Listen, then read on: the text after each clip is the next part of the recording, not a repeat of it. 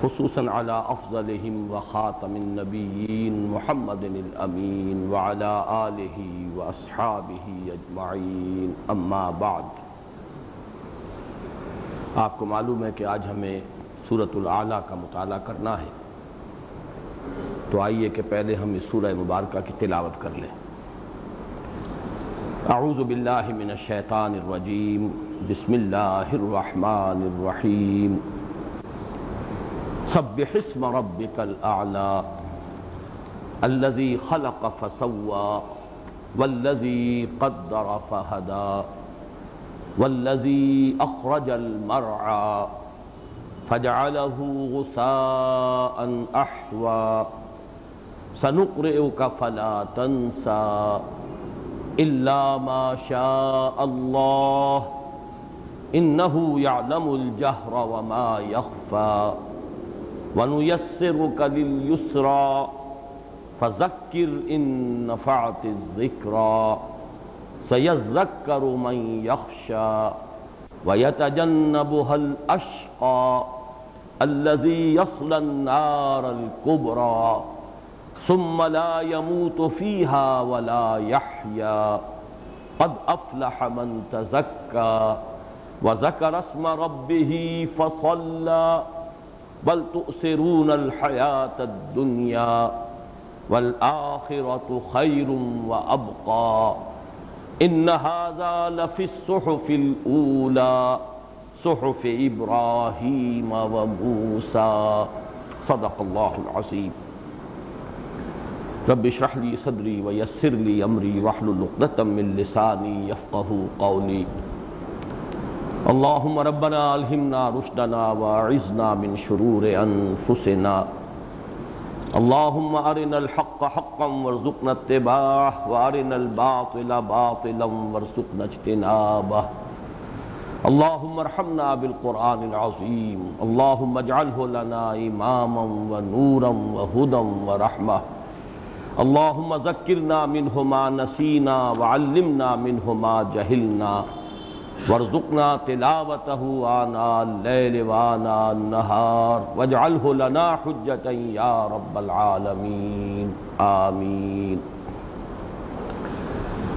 ہمارے اس مسلسل درس کا سلسلہ ایک بڑے طویل وقفے کے بعد دوبارہ شروع ہو رہا ہے۔ آخری درس سولہ فروری کو ہوا تھا، سورة الطارق کا۔ اس طرح گویا کہ ڈھائی ماہ کے قریب ہمارا وقفہ رہا ہے۔ مجھے اس کا بڑا شدید افسوس رہا کہ اگرچہ میں چودہ اپریل اور اٹھائیس رمضان مبارک کو جب کراچی سے واپس آیا تھا، تو میرا پختہ ارادہ تھا کہ بیس اپریل کو جو پہلا درس آئے گا، پروگرام کے مطابق وہ میں ضرور دوں گا۔ اور وہ صورت العلیٰ کا تھا، جس کا اعلان بھی کر دیا گیا تھا اخبار میں بھی۔ مزید یہ بھی ارادہ تھا کہ ستائیس اپریل کو اگرچہ تنظیم اسلامی کی مرکزی مجلس مشاورت کا اجلاس ہوگا، لیکن میں درس کا ناغہ نہیں کروں گا۔ لیکن وہی حضرت علی رضی اللہ تعالیٰ عنہ کا قول عرف و ربی بفسخ العزائم، یہ دونوں درس نہیں ہو سکے۔ اس کی وجہ آپ کے علم میں ہے کہ میں کراچی سے بہت تکان لیے ہوئے آیا تھا، اس کے بعد مسلسل بخار رہا، طبیعت اتنی خراب رہی کہ میں بالکل تیاری نہیں کر پایا۔ اب آج بھی صورت یہ ہے کہ میں پھر دو دن کے لیے کراچی میں نہایت شدید مصروفیت میری رہی۔ ویسے تو تین دن کراچی میں بسر کیے ہیں منگل بدھ اور جمعرات۔ جمعرات کو شام رات کو آیا ہوں۔ پھر وہاں سے ہلکا سا بخار لے آیا، بلکہ اس کے ساتھ یہ کہ ایک پھوڑا بھی نکلا ہوا ہے اس وقت۔ جہاں کمر بند بنتا ہے، وہاں۔ جس کی وجہ سے بڑی شدید تکلیف ہے، بخار ہے۔ سو درجے بخار تھا بھی اثر کے بعد۔ لیکن بہرحال ارادہ کیا اور جو بھی آج دن میں مطالعہ کر سکا اپنے اطمینان کی حد تک کہ میں اس سورہ مبارکہ کے بارے میں جو کچھ ایک سے زائد آرا جن مقامات پر ہیں، اس کے بارے میں اپنا ذہن آخری اور حتمی طور پر بنا لوں۔ تو مجھے اطمینان ہے، الحمدللہ کہ میں نے اس حد تک تیاری مکمل کر لی ہے۔ باقی کس حد تک بیان کر سکوں گا، یہ سب اللہ تعالیٰ کی توفیق پر ہے۔ فہو الموفق و بالمستعان اسی سے امداد کی امید ہوتی ہے اور وہی توفیق دیتا ہے۔ جب اتنی بات تمہیدن ہو گئی ہے تو ایک بات اور بھی عرض کر دوں۔ میرا ارادہ اب یہ ہے، اگرچہ ہوگا وہی ماشاء اللہ کانا و معلم یشالم یکن، وہی ہوا جو اللہ نے چاہا اور وہی ہوگا جو اللہ چاہے گا۔ جو اللہ نے نہیں چاہا وہ نہ ہو سکتا تھا، نہ ہو سکے گا۔ لیکن ارادہ انسان کے اپنے اختیار میں ہے، تو میں نے ارادہ تو یہ کر لیا ہے کہ ہمارا جو آڈیٹوریم اب اور تو باقی ہر طرح سے تیار ہو چکا ہے، اللہ کے فضل و کرم سے۔ ہمارے محاذرات اس سال کے اسی میں ہوئے۔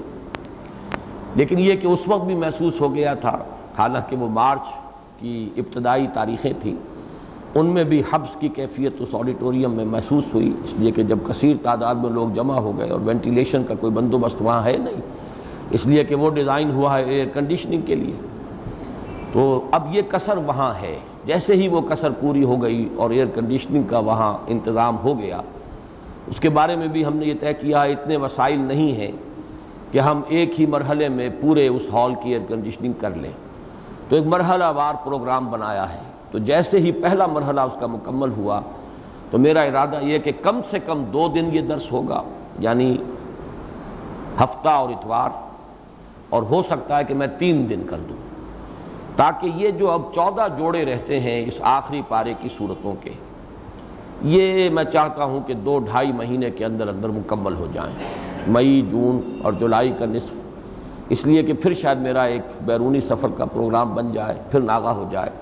تو میں نے یہ سارا تذکرہ آپ سے اس لیے کیا ہے کہ دعا کریں کہ وہ مرحلہ جو ہے ایئر کنڈیشننگ کا مرحلہ، وہ بھی اس درجے میں ضرور طے ہو جائے، پورا ہو جائے کہ ہم وہاں پر آغاز کر سکیں۔ اور پھر اللہ تعالیٰ صحت عطا فرمائے اور ہمت دے کہ میں اپنے اس ارادے پر عمل کر سکوں کہ کم سے کم دو ورنہ اگر ممکن ہوا تو تین درس ہفتے میں میں دے کر چاہتا ہوں۔ کہ بقیہ جو صورتیں ہیں اس آخری پارے کی، ان کو میں جلد از جلد مکمل کر لوں۔ آپ بھی اس کے لیے اللہ سے دعا فرمائیں۔ اب آئیے صورت صورت العلیٰ جو ہے، اس کے بارے میں اس سے پہلے کہ ہم اس کا لفظ بلفظ مطالعہ شروع کریں۔ چند بنیادی باتیں ذہن میں پھر تازہ کر لیں۔ میں نے یہ کئی مرتبہ عرض کیا کہ سورہ مزمل کے بعد سے اور اختتام مصحف تک صورت الناس تک یہ جتنی بھی صورتیں ہیں، یہ بالکل واضح طور پر جوڑوں کی شکل میں ہیں۔ ویسے تو اکثر و بیشتر صورتیں قرآن مجید کی جوڑوں کی صورت میں ہیں۔ لیکن یہ ہے کہ کہیں کہیں منفرد مزاج کی صورتیں بھی آ جاتی ہیں۔ کہیں کہیں تین تین صورتوں کے گروپ بھی ہیں۔ کہیں چار چار صورتوں کے گروپ بھی ہیں۔ لیکن یہ کہ یہ سورہ مزمل کے بعد سے اور صورت الناس تک، نمایاں طور پر، واضح طور پر یہ یہ تمام صورتیں جوڑوں کی شکل میں ہیں۔ اور ان میں کوئی منفرد مزاج کی صورت نہیں۔ ہے یہ جو جوڑا ہے حسین و جمیل صورت العلیٰ اور صورت الغاشیہ، اس میں جو نسبت زوجیت ہے، جوڑے ہونے کا جو معاملہ ہے، اس کو یوں سمجھیے کہ سب سے نمایاں معاملہ تو ہے ایک حکم جو اللہ نے اپنے رسول صلی اللہ علیہ وسلم کو دیا، فذکر۔ یہ تو یوں سمجھیے کہ فذکر کا لفظ جو ہے، اس ڈور کے مشابہ ہے جس میں موتی پروئے جاتے ہیں۔ اس لفظ میں در حقیقت یہ دونوں صورتیں پروئی ہوئی ہیں۔ صورت العلیٰ میں آج ہم پڑھیں گے فذکر ان نفات ذکرہ اور صورت الغاشیہ میں فذکر انما انت مذکر لست علیہم بے مسائطر یہ لفظ گویا کہ سب سے نمایاں قدر مشترک ہے اور اسی کے حوالے سے یہ بات نوٹ کر لیں کہ حضور صلی اللہ علیہ وسلم کا یہ معمول تھا، بعض روایات سے معلوم ہوتا ہے، خصوصاً حضرت نعمان ابن بشیر رضی اللہ تعالیٰ عنہ کی روایت ہے، جو مسلم شریف میں بھی ہے، نسائی میں بھی ہے، ابو داود میں بھی ہے۔ صحیح ہین میں سے صحیح مسلم میں بھی روایت موجود ہے کہ حضور صلی اللہ علیہ وسلم کا یہ معمول تھا کہ آپ عیدین میں اور جمعے میں ان دو صورتوں کی تلاوت فرماتے تھے۔ پہلی رکت میں عیدین میں بھی اور جمعے میں بھی صورت العلیٰ دوسری رکت میں صورت الغاشیہ۔ اور اس میں در حقیقت یہی بنیاد معلوم ہوتی ہے کہ یہی وہ نمازیں ہیں جن کے ساتھ خطبے ہیں۔ عیدین کے ساتھ بھی خطبہ ہے۔ فرق صرف یہ ہے کہ وہ خطبہ نماز کے بعد ہے اور جمعے سے پہلے خطبہ ہے اور خطبے کا مقصد ہے تذکیر، یاد دہانی، تعلیم۔ وہ جو ایمانی حقائق ہیں اگر ان پر کچھ پردے پڑ گئے ہوں، کچھ گرد و غبار آ گیا ہو آئینہ قلب پر، ایمانی حقائق جو ہیں اتنے اجاگر نہ رہے ہوں آئینہ قلب میں، ان کو پھر نکھارا جائے، اجاگر کیا جائے، واضح کیا جائے۔ فذکر بالقرآن من یخاف وعید، جس پر سورہ قاف ختم ہوتی ہے۔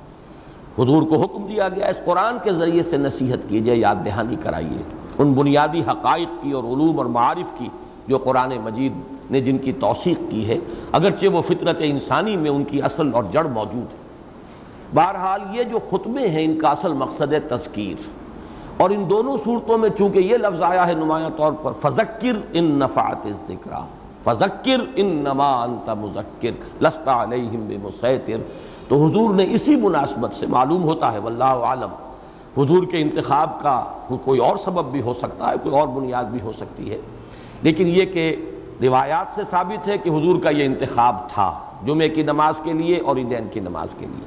اور اس کی جو توجیح بہت ہی نمایاں طور پر سامنے آتی ہے، وہ یہ ہے کہ دونوں میں فذکر کا لفظ جو آیا ہے، تذکیر، اور ان دونوں نمازوں ہی میں خطبے ہیں اور خطبوں کا مقصد تذکیر ہے۔ اس کے علاوہ لفظی طور پر ایک اور مناسبت جو ہے جو بہت نمایاں ہے۔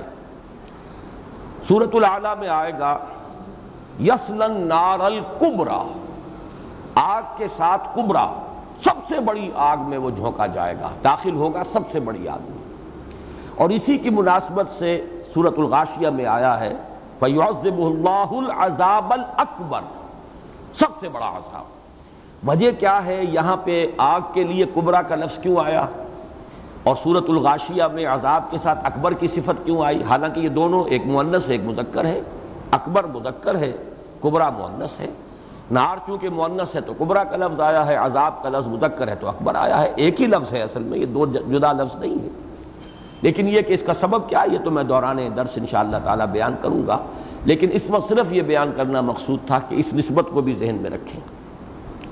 اس کے علاوہ دو پہلو ایسے ہیں کہ جن میں صورت العلیٰ میں ایک مضمون آیا ہے اجمال کے ساتھ اور صورت الغاشیہ میں اسی کی تفصیل ہے۔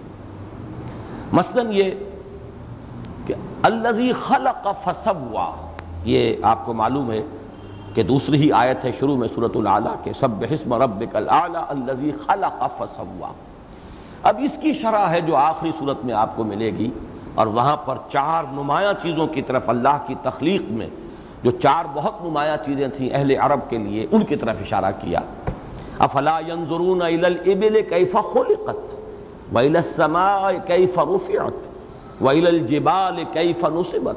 والى الارض كيف سطحت؟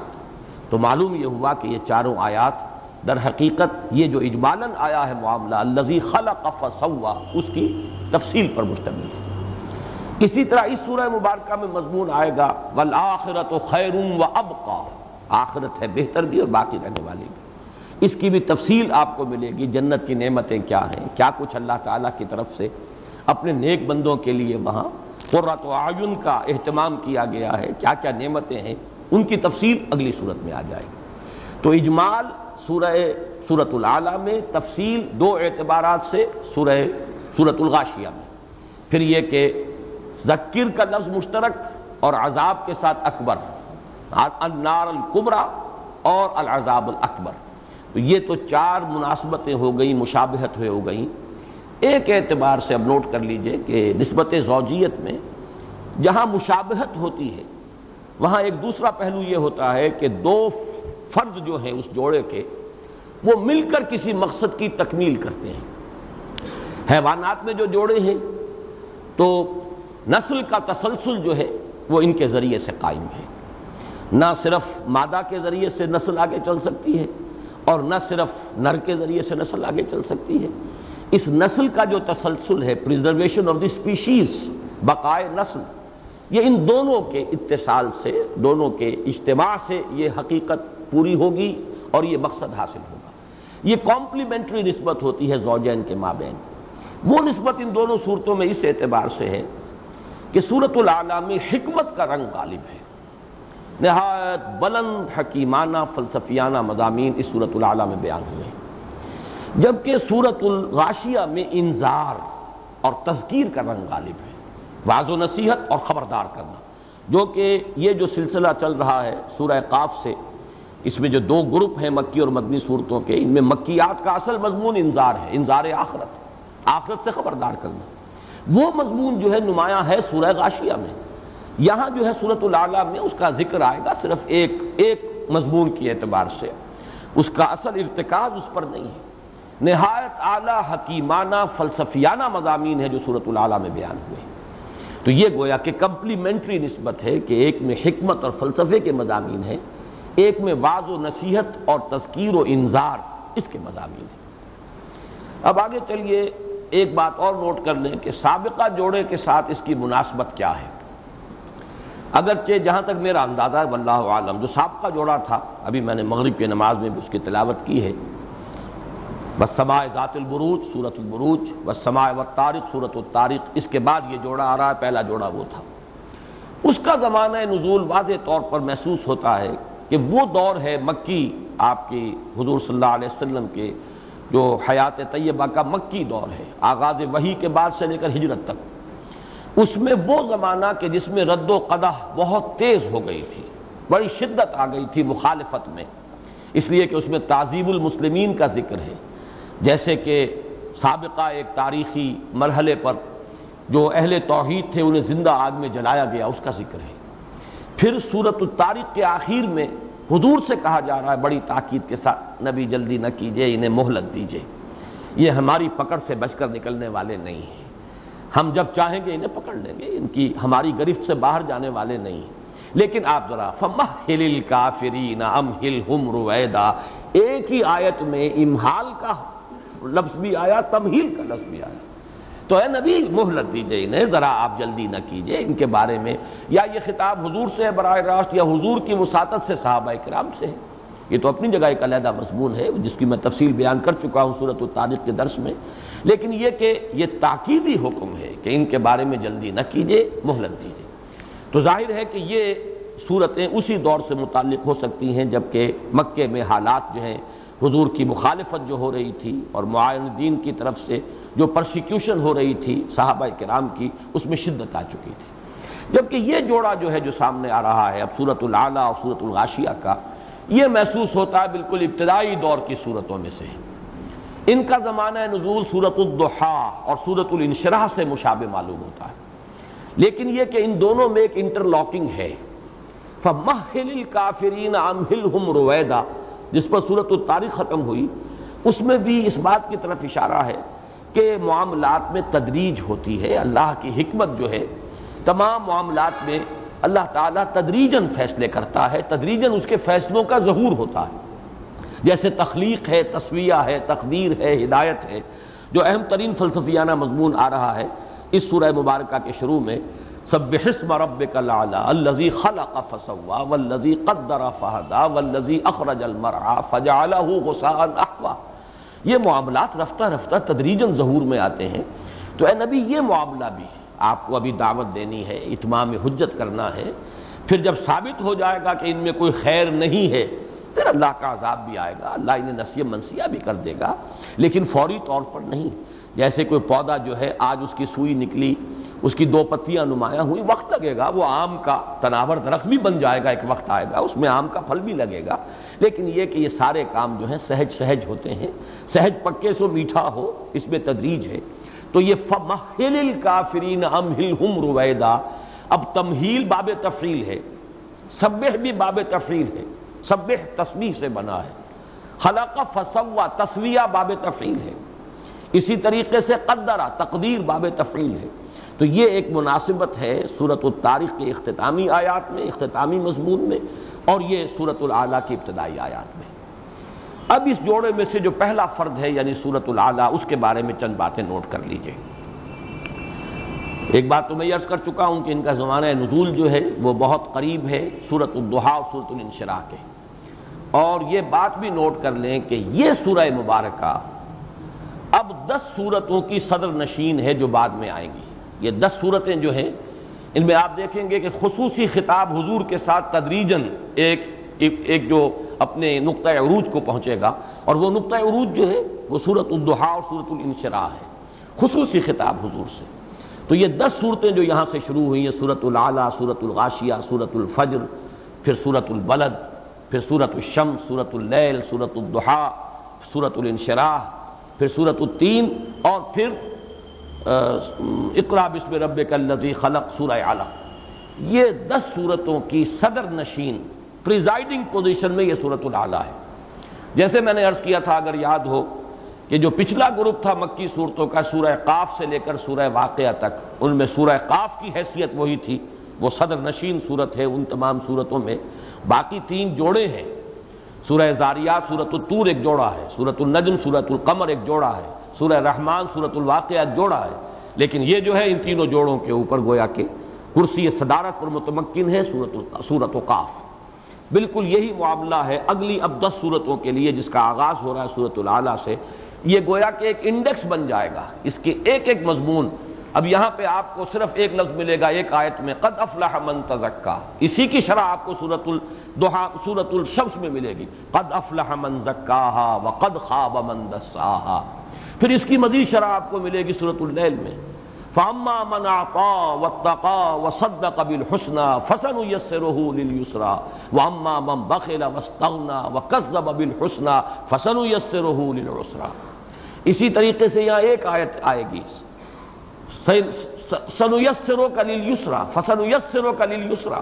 اب یہی تاثیر جو ہے، اب سورۃ اللیل میں آپ نے دیکھا فاما من اعطى واتقى وصدق بالحسنى فسنيسره لليسرى وَأَمَّا مَنْ بَخِلَ وَاسْتَغْنَا وَكَذَّبَ بِالْحُسْنَا فَسَنُيَسِّرُهُ لِلْعُسْرَا اور پھر سورة الانشراح میں اِنَّ مَعَ الْعُسْرِ يُسْرًا اِنَّ مَعَ الْعُسْرِ يُسْرًا تو مضامین کی بڑی گہری مناسبت ہے سورة العلیٰ سے لے کر اور سورة العلق اور سورة العلیٰ کی حیثیت جو ہے ان میں گویا کہ صدر نشین کی ہے۔ ان دس صورتوں کے جھرمٹ میں یہ سورہ مبارکہ جو ہے، یہ گویا کہ کرسی صدارت پر متمکن ہے۔ اس سورہ مبارکہ کے ساتھ حضور صلی اللہ علیہ وسلم کو ایک خاص محبت تھی۔ چنانچہ مسند احمد میں یہ روایت حضرت علی سے موجود ہے، ان کا قول موجود ہے کہ نبی اکرم صلی اللہ علیہ وسلم کو اس سورہ مبارکہ سے بہت محبت تھی۔ ویسے تو حضور کے لیے تو قرآن مجید کا ایک ایک لفظ بہت ہی محبوب تھا، بہت ہی آپ کو شدت تھی، محبت میں قرآن مجید کے ساتھ۔ وہی تو در حقیقت آپ کی آنکھوں کی ٹھنڈک، آپ کے لیے جو ہے قلب کی راحت، اس کا سارا سامان تو اسی قرآن میں ہے۔ لیکن یہ کہ بعض مقامات سے خصوصی مناسبت، بعض صورتوں سے خصوصی محبت، خصوصی تعلق خاطر یہ ثابت ہے۔ تو اس سورہ مبارکہ سے حضرت علی رضی اللہ تعالیٰ عنہ کے قول کے مطابق کہ جو مسند احمد میں موجود ہے، رحمہ اللہ، احمد ابن حنبل رحمۃ اللہ علیہ نے جو مجموعہ مرتب کیا ہے اس میں ہے کہ حضور کو اس صورت سے خصوصی محبت اب اس کا ایک مظہر ہے جو میں آپ کو نوٹ کرا دینا چاہتا ہوں۔ یہ جو دونوں صورتوں کے جوڑے کی شکل میں پڑھنے کا معاملہ ہے، وہ ہے عیدین اور جمعے کی نمازوں میں۔ خاص طور پر اس صورت کا معاملہ یہ ہے کہ حضور وطر کی نماز میں پہلی رکت میں یہی صورت پڑھتے تھے۔ چنانچہ ہمیں دو مختلف روایات ملتی ہیں۔ ایک تو حضرت عبی ابن کعب سے ہے، رضی اللہ تعالیٰ عنہ۔ وہ ابو داود میں ہے اور ترمزی میں ہے۔ اور اسی طرح اسی کے مشابہ قائد حضرت عبداللہ ابن عباس سے ہے رضی اللہ تعالیٰ عنہما۔ یہ ابو داود میں بھی ہے، نسائی میں بھی ہے، ابن ماجہ میں بھی ہے۔ ان دو روایتوں کا حاصل تو یہ ہے کہ حضور وطر کی نماز میں پہلی رکعت میں سورت العلیٰ دوسری میں سورت الکافرون اور تیسری میں سورہ اخلاص، قل هو اللہ احد، اللہ الصمد، لم یلد ولم یولد ولم یکن له کفوا احد۔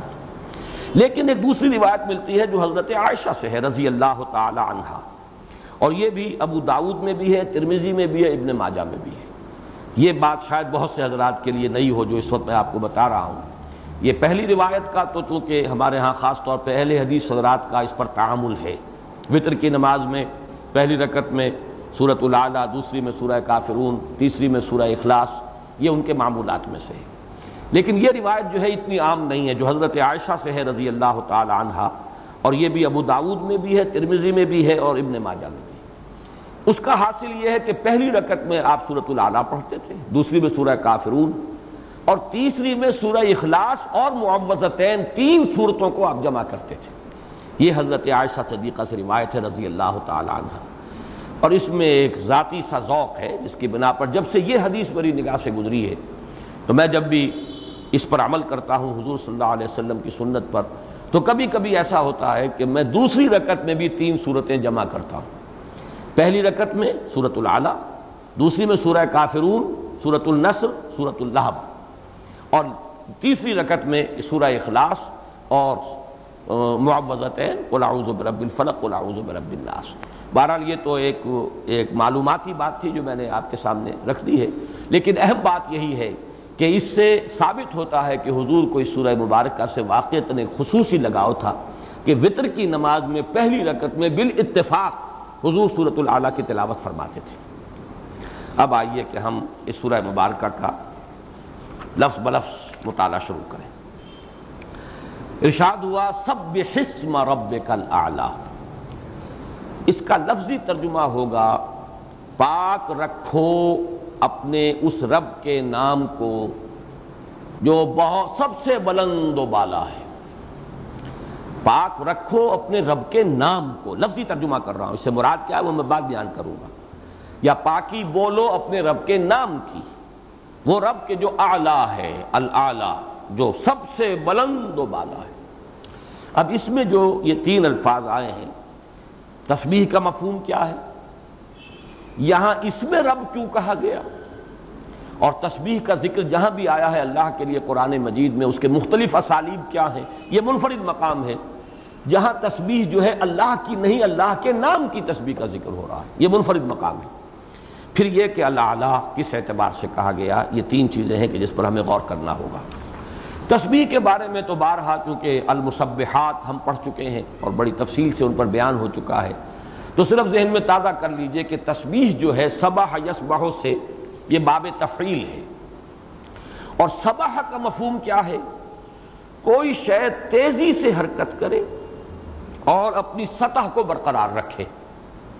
پانی کی سطح پر تیزی کے ساتھ ایک پیراک جب تیرتا ہے تو وہ اپنی سطح کو برقرار رکھتا ہے، پانی میں ڈوبتا نہیں، پانی کی سطح پر اپنے آپ کو رکھتا ہے۔ سرعت سے حرکت اور سطح کو برقرار رکھنا۔ اسی طریقے سے آج کا جو سارا ہمارا یہ نظام ہے، یہ جیٹ کا انجن جب سے ایجاد ہوا ہے، جیٹ انجن، یہ کیا ہے؟ تیزی کے ساتھ فضا میں کوئی شے جا رہی ہے اور اپنی وہ سدا کو، اپنی وہ سطح کو برقرار رکھتی ہے۔ چنانچہ یہی لفظ آیا ہے اجرام سماویہ کے لیے۔ کل فی فلکی یسبحون صبح یسبحو۔ یہ تمام اجرام سماویہ جو ہیں اپنے اپنے مدار میں تیر رہے ہیں۔ جو بھی ان کے لیے اللہ تعالیٰ کی طرف سے مدار معین ہو گیا ہے، بڑی تیزی سے گردش میں ہے، لیکن اپنی سطح پر برقرار ہے اپنے مدار سے ادھر سے ادھر نہیں ہوتے۔ صبح یسبہ کے معنی، تیزی کے ساتھ حرکت کرتے ہوئے اپنی سطح پر برقرار رہنا۔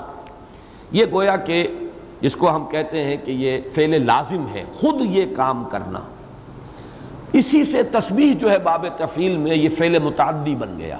کسی شے کو اس کی سطح پر برقرار رکھنا، کسی شے کو نیچے نہ گرنے دینا، یہ اس کی تسبیح ہوگی۔ اس شے کو اس کے اصل مقام پر برقرار رکھنا، یہ ہے تسبیح کے نفسی معنی اب اللہ کی تسبیح سے مراد کیا ہے؟ اللہ کی تسبیح سے مراد یہ ہے کہ اللہ کی جو شان رفیع ہے، جس کو یہاں العلیٰ سے کہا گیا، بلند و برتر شان، اس کی شان کو کسی اعتبار سے گھٹایا نہ جائے۔ کسی اعتبار سے اسے مخلوقات سے مشابہ نہ قرار دے دیا جائے۔ یہی شرک ہے۔ اللہ کو کسی بھی پہلو سے مخلوق کے مشابہ قرار دینا۔ یا مخلوق میں سے کسی کو کسی بھی اعتبار سے اللہ کا ہمسر بنا دینا ایک میں ہے اوپر سے نیچے اللہ کو لایا جا رہا ہے اور ایک میں مخلوق میں سے کسی کو اٹھا کر اللہ کے برابر کیا جا رہا ہے۔ شرک کی یہی دوسرے ممکن ہے لیکن یہاں پر لفظ تسبیح کے حوالے سے سمجھیے کہ اللہ کی ذات کے ساتھ کوئی ایسا تصور وابستہ نہ ہو جائے کہ جو اس کے شایان شان نہ ہو، جو اس کی شان رفیع سے مناسبت نہ رکھتی۔ اب اس کو جب ہم آسان مفہوم میں بیان کریں گے تو اب یہ کیا کہیں گے ہم اس کو؟ تسبیح کے معنی ہوں گے اس حقیقت کا ادراک، اعتراف، اعلان کہ اللہ میں کوئی نقص نہیں، کوئی ذوف نہیں، کوئی احتیاج نہیں، کسی پہلو سے کوئی کوتاہی نہیں۔ اللہ ہر نقص سے، ہر عیب سے، ہر ذوف سے، ہر احتیاج سے اعلیٰ ہے، منزہ ہے، عرفہ ہے۔ یہ تصور ہے تصویر کا۔ یہ تنظیحی تصور ہے یعنی سلبی تصور ہے۔ اللہ کی ذات میں کوئی عیب نہیں، اس کی صفات میں کہیں کوئی نقص کا پہلو نہیں، کوئی نقص نہیں، کوئی عیب نہیں، کوئی ذوف نہیں، کوئی عدم تکمیل کی شکل نہیں۔ جب ہم اس کا اعتراف کرتے ہیں، یہ تسبیح ہے۔ اور اس کی کمپلیمنٹری، یہ لفظ چونکہ آج میں نے بیان کیا نسبت زوجیت میں کہ کمپلیمنٹری نسبت ہوتی ہے، جو کمپلیمنٹری اینگلز ہوتے ہیں۔ اسی طریقے سے کمپلیمنٹری کانسیپٹ اس کا کیا ہے؟ تحمید۔ فسبح بحمد ربک، تسبیح کیجیے اپنے رب کی حمد کے ساتھ۔ تسبیح و تحمید میں فرق اتنا ہی ہے، بات ایک ہی ہے۔ لیکن ایک مثبت انداز ہے، ایک منفی انداز ہے۔ اللہ ہر عیب سے پاک ہے، ہر نقص سے پاک ہے، ہر ذوف سے پاک ہے، ہر احتیاج سے پاک ہے۔ اللہ ایک ہستی کامل ہے، اس کا علم کامل، اس کی قدرت کامل، اس کا اختیار کامل، اس کی حکمت کامل۔ یہ ہے مدح، یہ ہے حمد۔ تو حمد اور تسبیح در حقیقت اس سے یوں سمجھئے کہ ہماری جو معرفت رب ہے، بس اس کی تکمیل ہو گئی۔ اللہ کی ذات کو تو ہم جان ہی نہیں سکتے۔ ورا الورا سما ورا الورا سما ورا الورا۔ اس کی ذات کو ہم نہیں جان سکتے۔ الجز و اندر کی ذات ادراکو، والبحث و انکل ہی ذات اشراکو۔ اب ہمارا سارا تصور ہے اللہ کی صفات کے حوالے سے۔ آمن تو باللہ کما ہوا بے اسماء ہی و صفات ہی ان اسماء و صفات کے معاملے میں اس بات کی ضرورت ہے کہ دو پہلو ہمارے سامنے رہیں۔ کوئی نقص کا، عیب کا، ذوف کا احتیاج کا پہلو نہیں ہے اللہ کے۔ اس کی ہستی ہستی ایک کامل ہے۔ اس کی قدرت کامل، اس کا علم کامل، اس کی حکمت کامل، اس کا اختیار کامل۔ ایک ہی بات کو کہنے کے دو اسلوب ہیں۔ ایک کو آپ کہیں گے تسبیح، ایک کو کہیں گے تحمید۔ یہی وجہ ہے کہ ایک بڑی پیاری حدیث ہے، جس میں حضور نے فرمایا تسبیح ہو نصف المیزان۔ الحمد للہ تم یہاں پہ میزان سے مراد جو ہے، میزان معرفت ہے۔ اگر ایک آدمی کو واقعیت شعور اور ادراک حاصل ہو جائے تسبیح کا، کہ اللہ کی ذات اعلیٰ ہے، عرفہ ہے، منزہ ہے، پاک ہے، ہر ذوف سے، ہر احتیاج سے، ہر نقص سے، ہر عیب سے، تو اللہ کی معرفت آدھی ہو گئی۔ اور باقی آدھی کیا ہے کہ یہ سمجھ لیا جائے کہ اس کی ذات میں تمام کمالات بتمام و کمال موجود ہیں۔ یہ اس کی حمد ہے۔ تو تصبیح و نصف المیزان۔ اگر سبحان اللہ اگر یہ الفاظ کسی کے زبان سے نکلتے ہیں، یہ ایسے ہی صرف پیرٹ لائک ریپیٹ نہ کیے جا رہے ہوں۔ وہ بھی فائدہ ہے، ثواب تو ملے گا، ذکر تو کر رہا ہے انسان۔ لیکن اگر اس کے گہرے شعور سے اور یوں کہیے کہ شعور کی گہرائی سے اگر یہ لفظ نکل رہا ہے، سبحان اللہ، تو یہ کلمہ بہت بلند ہے، بہت اونچا ہے۔ اسی لیے تو فرمایا کل متان حبیبتان، بخاری شریف کی آخری روایت ہے یہ۔ اسی پر جب ختم بخاری کا فنکشن ہوتا ہے ہمارے مدارس میں، دینی مدارس میں، تو جو بھی کوئی بزرگ آتے ہیں، وہ پھر اس حدیث کا درس دیتے ہیں، اس کے ساتھ ہی پھر دعا مانگی جاتی ہے، وہ ختم بخاری کی ایک محفل ہوتی ہے۔ کلمتان حبیبتان الرحمن، ثقیلتان فالمیزان خفیفتان علی اللسان سبحان اللہ و بحمدہ سبحان اللہ العظیم۔ یہ دو کلمے جو ہیں اللہ کو بڑے پسند ہیں، بڑے محبوب ہیں۔ زبان پر بہت ہلکے ہیں، کوئی بھاری نہیں ہے۔ سبحان اللہ و بحمدہ سبحان اللہ العظیم۔ لیکن اللہ کی میزان میں ان کا وزن بہت ہے۔ ثقیلتان فی المیزان، خفیفتان علی اللسان، حبیبتان الرحمن۔ سبحان اللہ و بحمدہ سبحان اللہ العظیم۔ تو التسبیح نصف المیزان و الحمد للہ تملؤہ۔ تسبیح جو ہے وہ اللہ تعالیٰ کی معرفت کی آدھی میزان تو اس سے پر ہو گئی، پلڑا جو ہے آدھا اس سے پر ہو گیا۔ اور بقیہ آدھا جو ہے وہ الحمد للہ تملؤہ، اس سے وہ پورا جو ہے میزان معرفت رب مکمل ہو جاتی ہے۔ یہ تو ہوا لفظ تسبیح کے حوالے سے چند باتیں جو بار بار بیان ہوئی ہیں، پھر ان کا اعادہ کر دیا گیا۔ لیکن جیسا کہ میں نے عرض کیا تھا، یہ منفرد مقام ہے۔ اس لیے کہ تسبیح کا ذکر قرآن مجید میں اس طور سے بھی آتا ہے کہ بغیر سلے کے کوئی با، لام، کوئی شے نہیں۔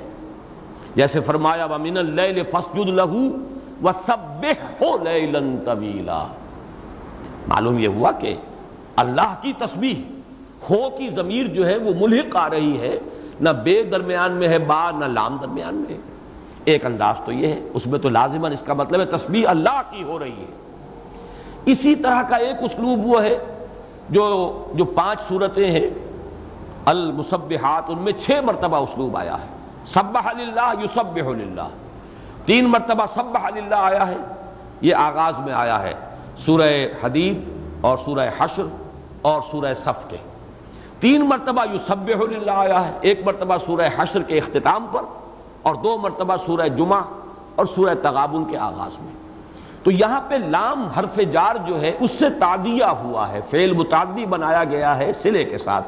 سبح للہ ما فی السماوات والارض۔ سبح للہ ما فی السماوات و ما فی الارض۔ یسبح للہ ما فی السماوات والارض۔ یسبح للہ ما فی السماوات و ما فی الارض۔ یہاں بھی بات واضح ہو گئی کہ تسبیح جو ہے، وہ در حقیقت اللہ کی ہے۔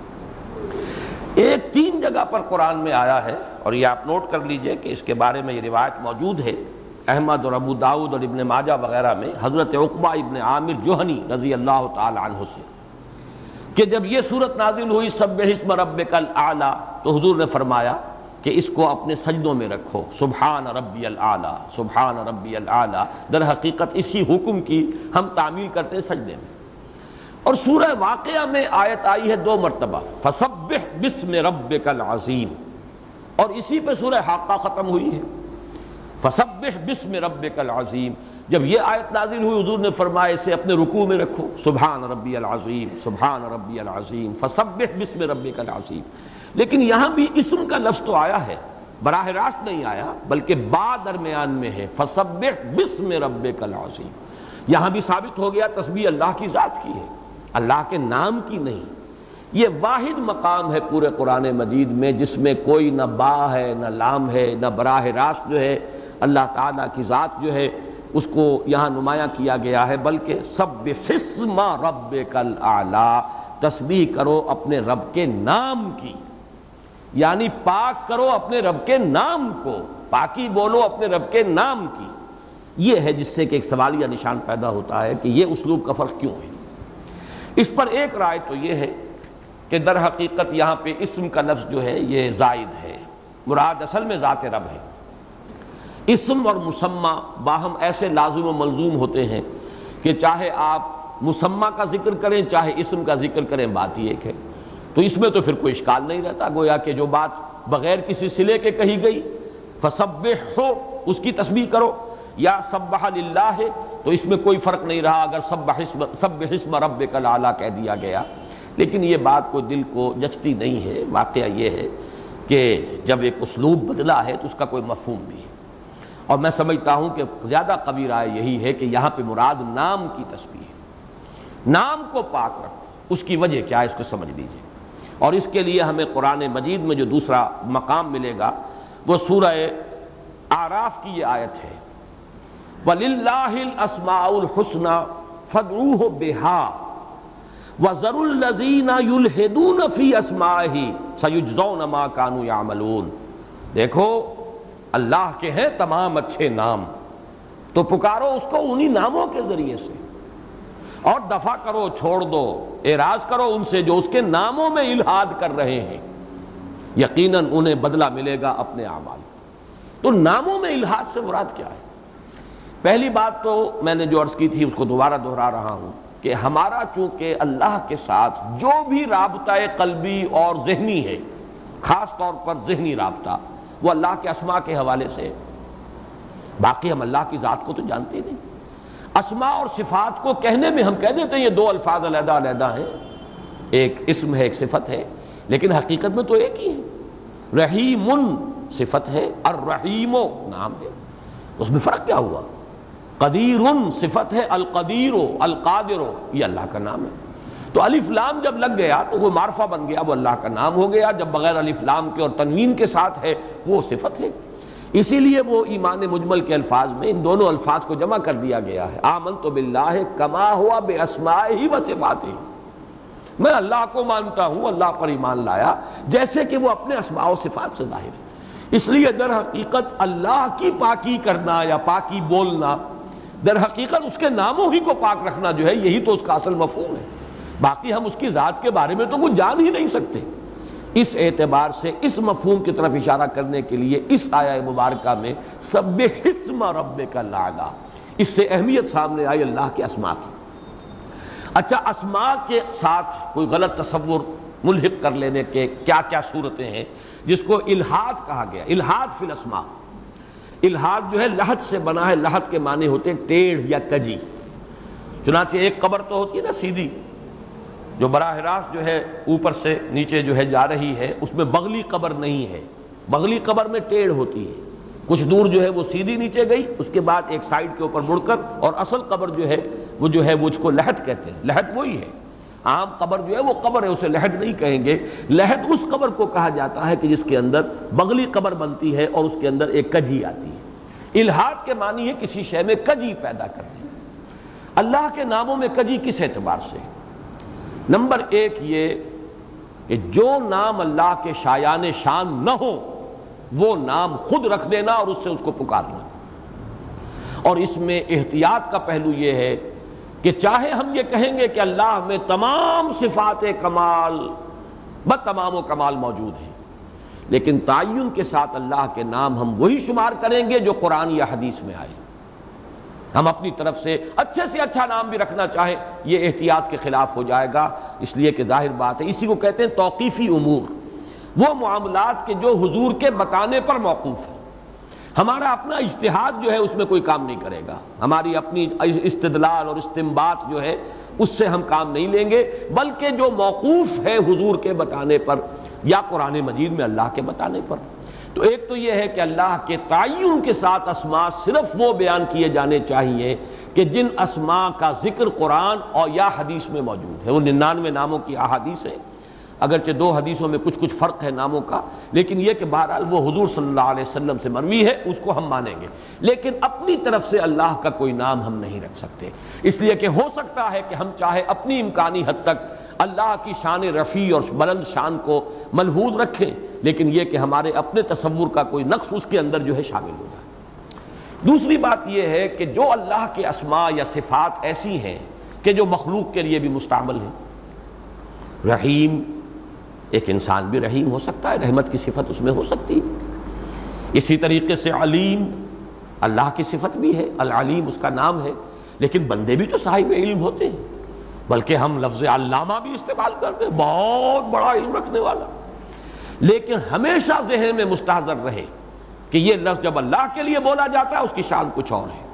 اور یہی لفظ جب بندوں پر اس کا اطلاق ہوگا یا مخلوق پر، اس کا مفہوم بالکل مختلف۔ ہے اللہ علیم ہے بئی مانا کہ اس کا علم کامل ما کان و ما یکون، اس کا علم مطلق ہے، اس میں کوئی حدود نہیں ہے۔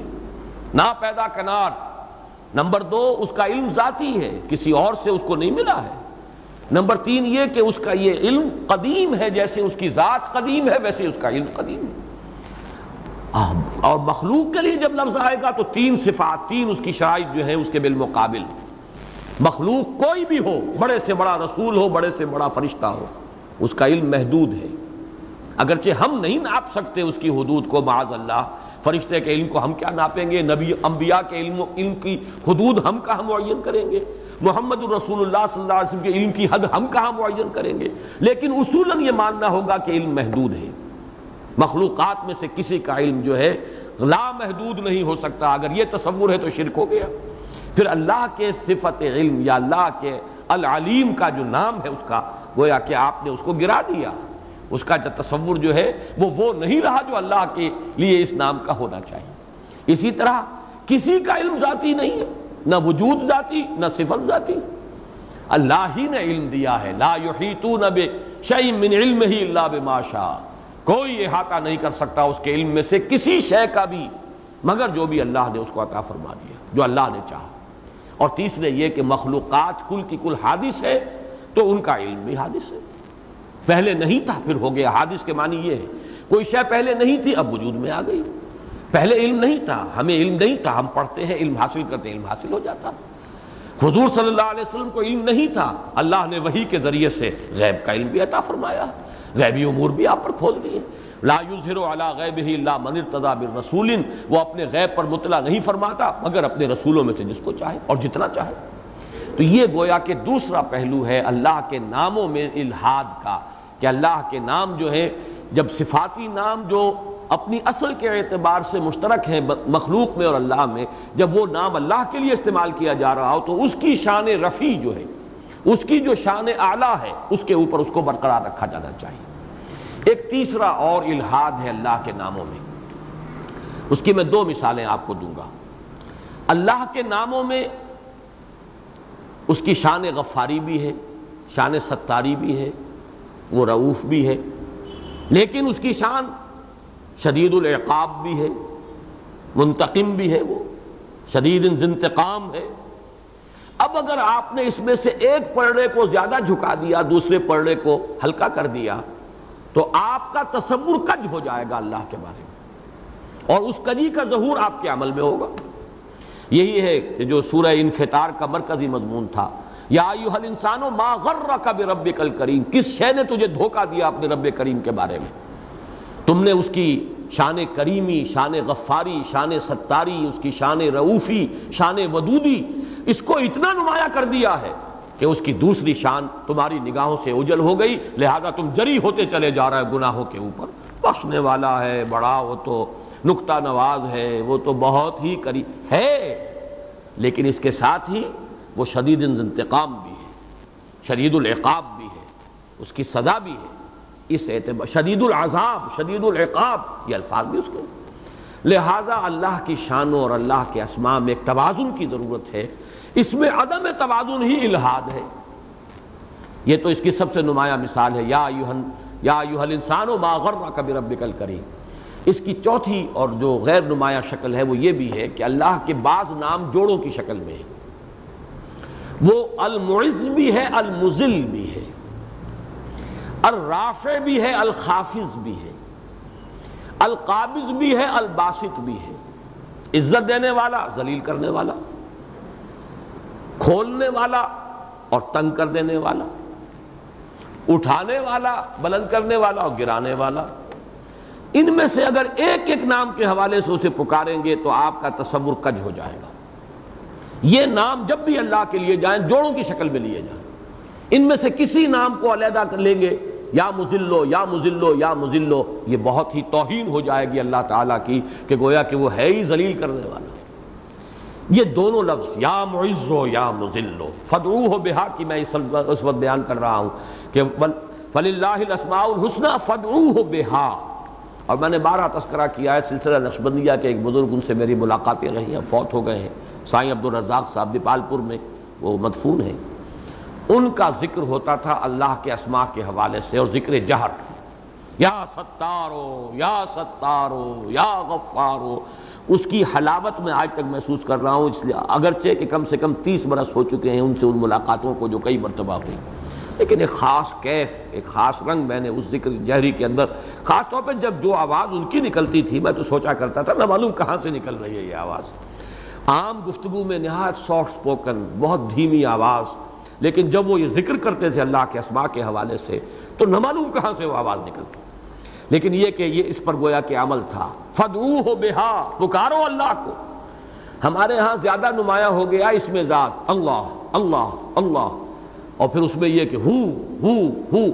یہ چیزیں جو ہیں میں کوئی نفی نہیں کر رہا، نہ توہین کر رہا ہوں جو یہ کرتے ہیں۔ یہ ان کا اپنا ایک جو ہے ذکر کے، اذکار کے، اشغال کے ان کے اپنے طریقے ہیں۔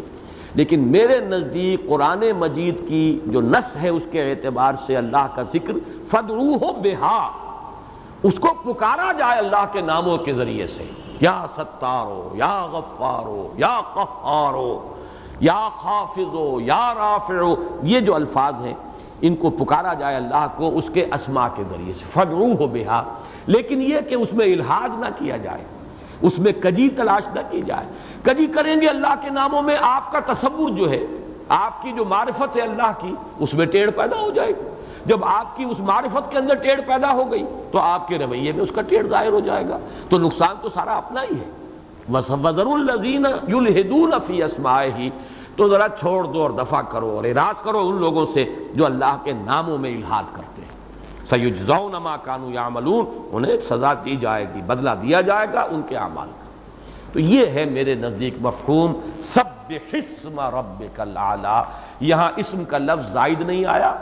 اور اسلوب بھی اگر آیا ہے بدل کر کہ صلہ بھی نہیں آیا لام کا اور اسی طریقے سے براہ راست ذات باری تعالیٰ کا ذکر نہیں ہے بلکہ نام کا ذکر ہے سب حسم ربک العلا۔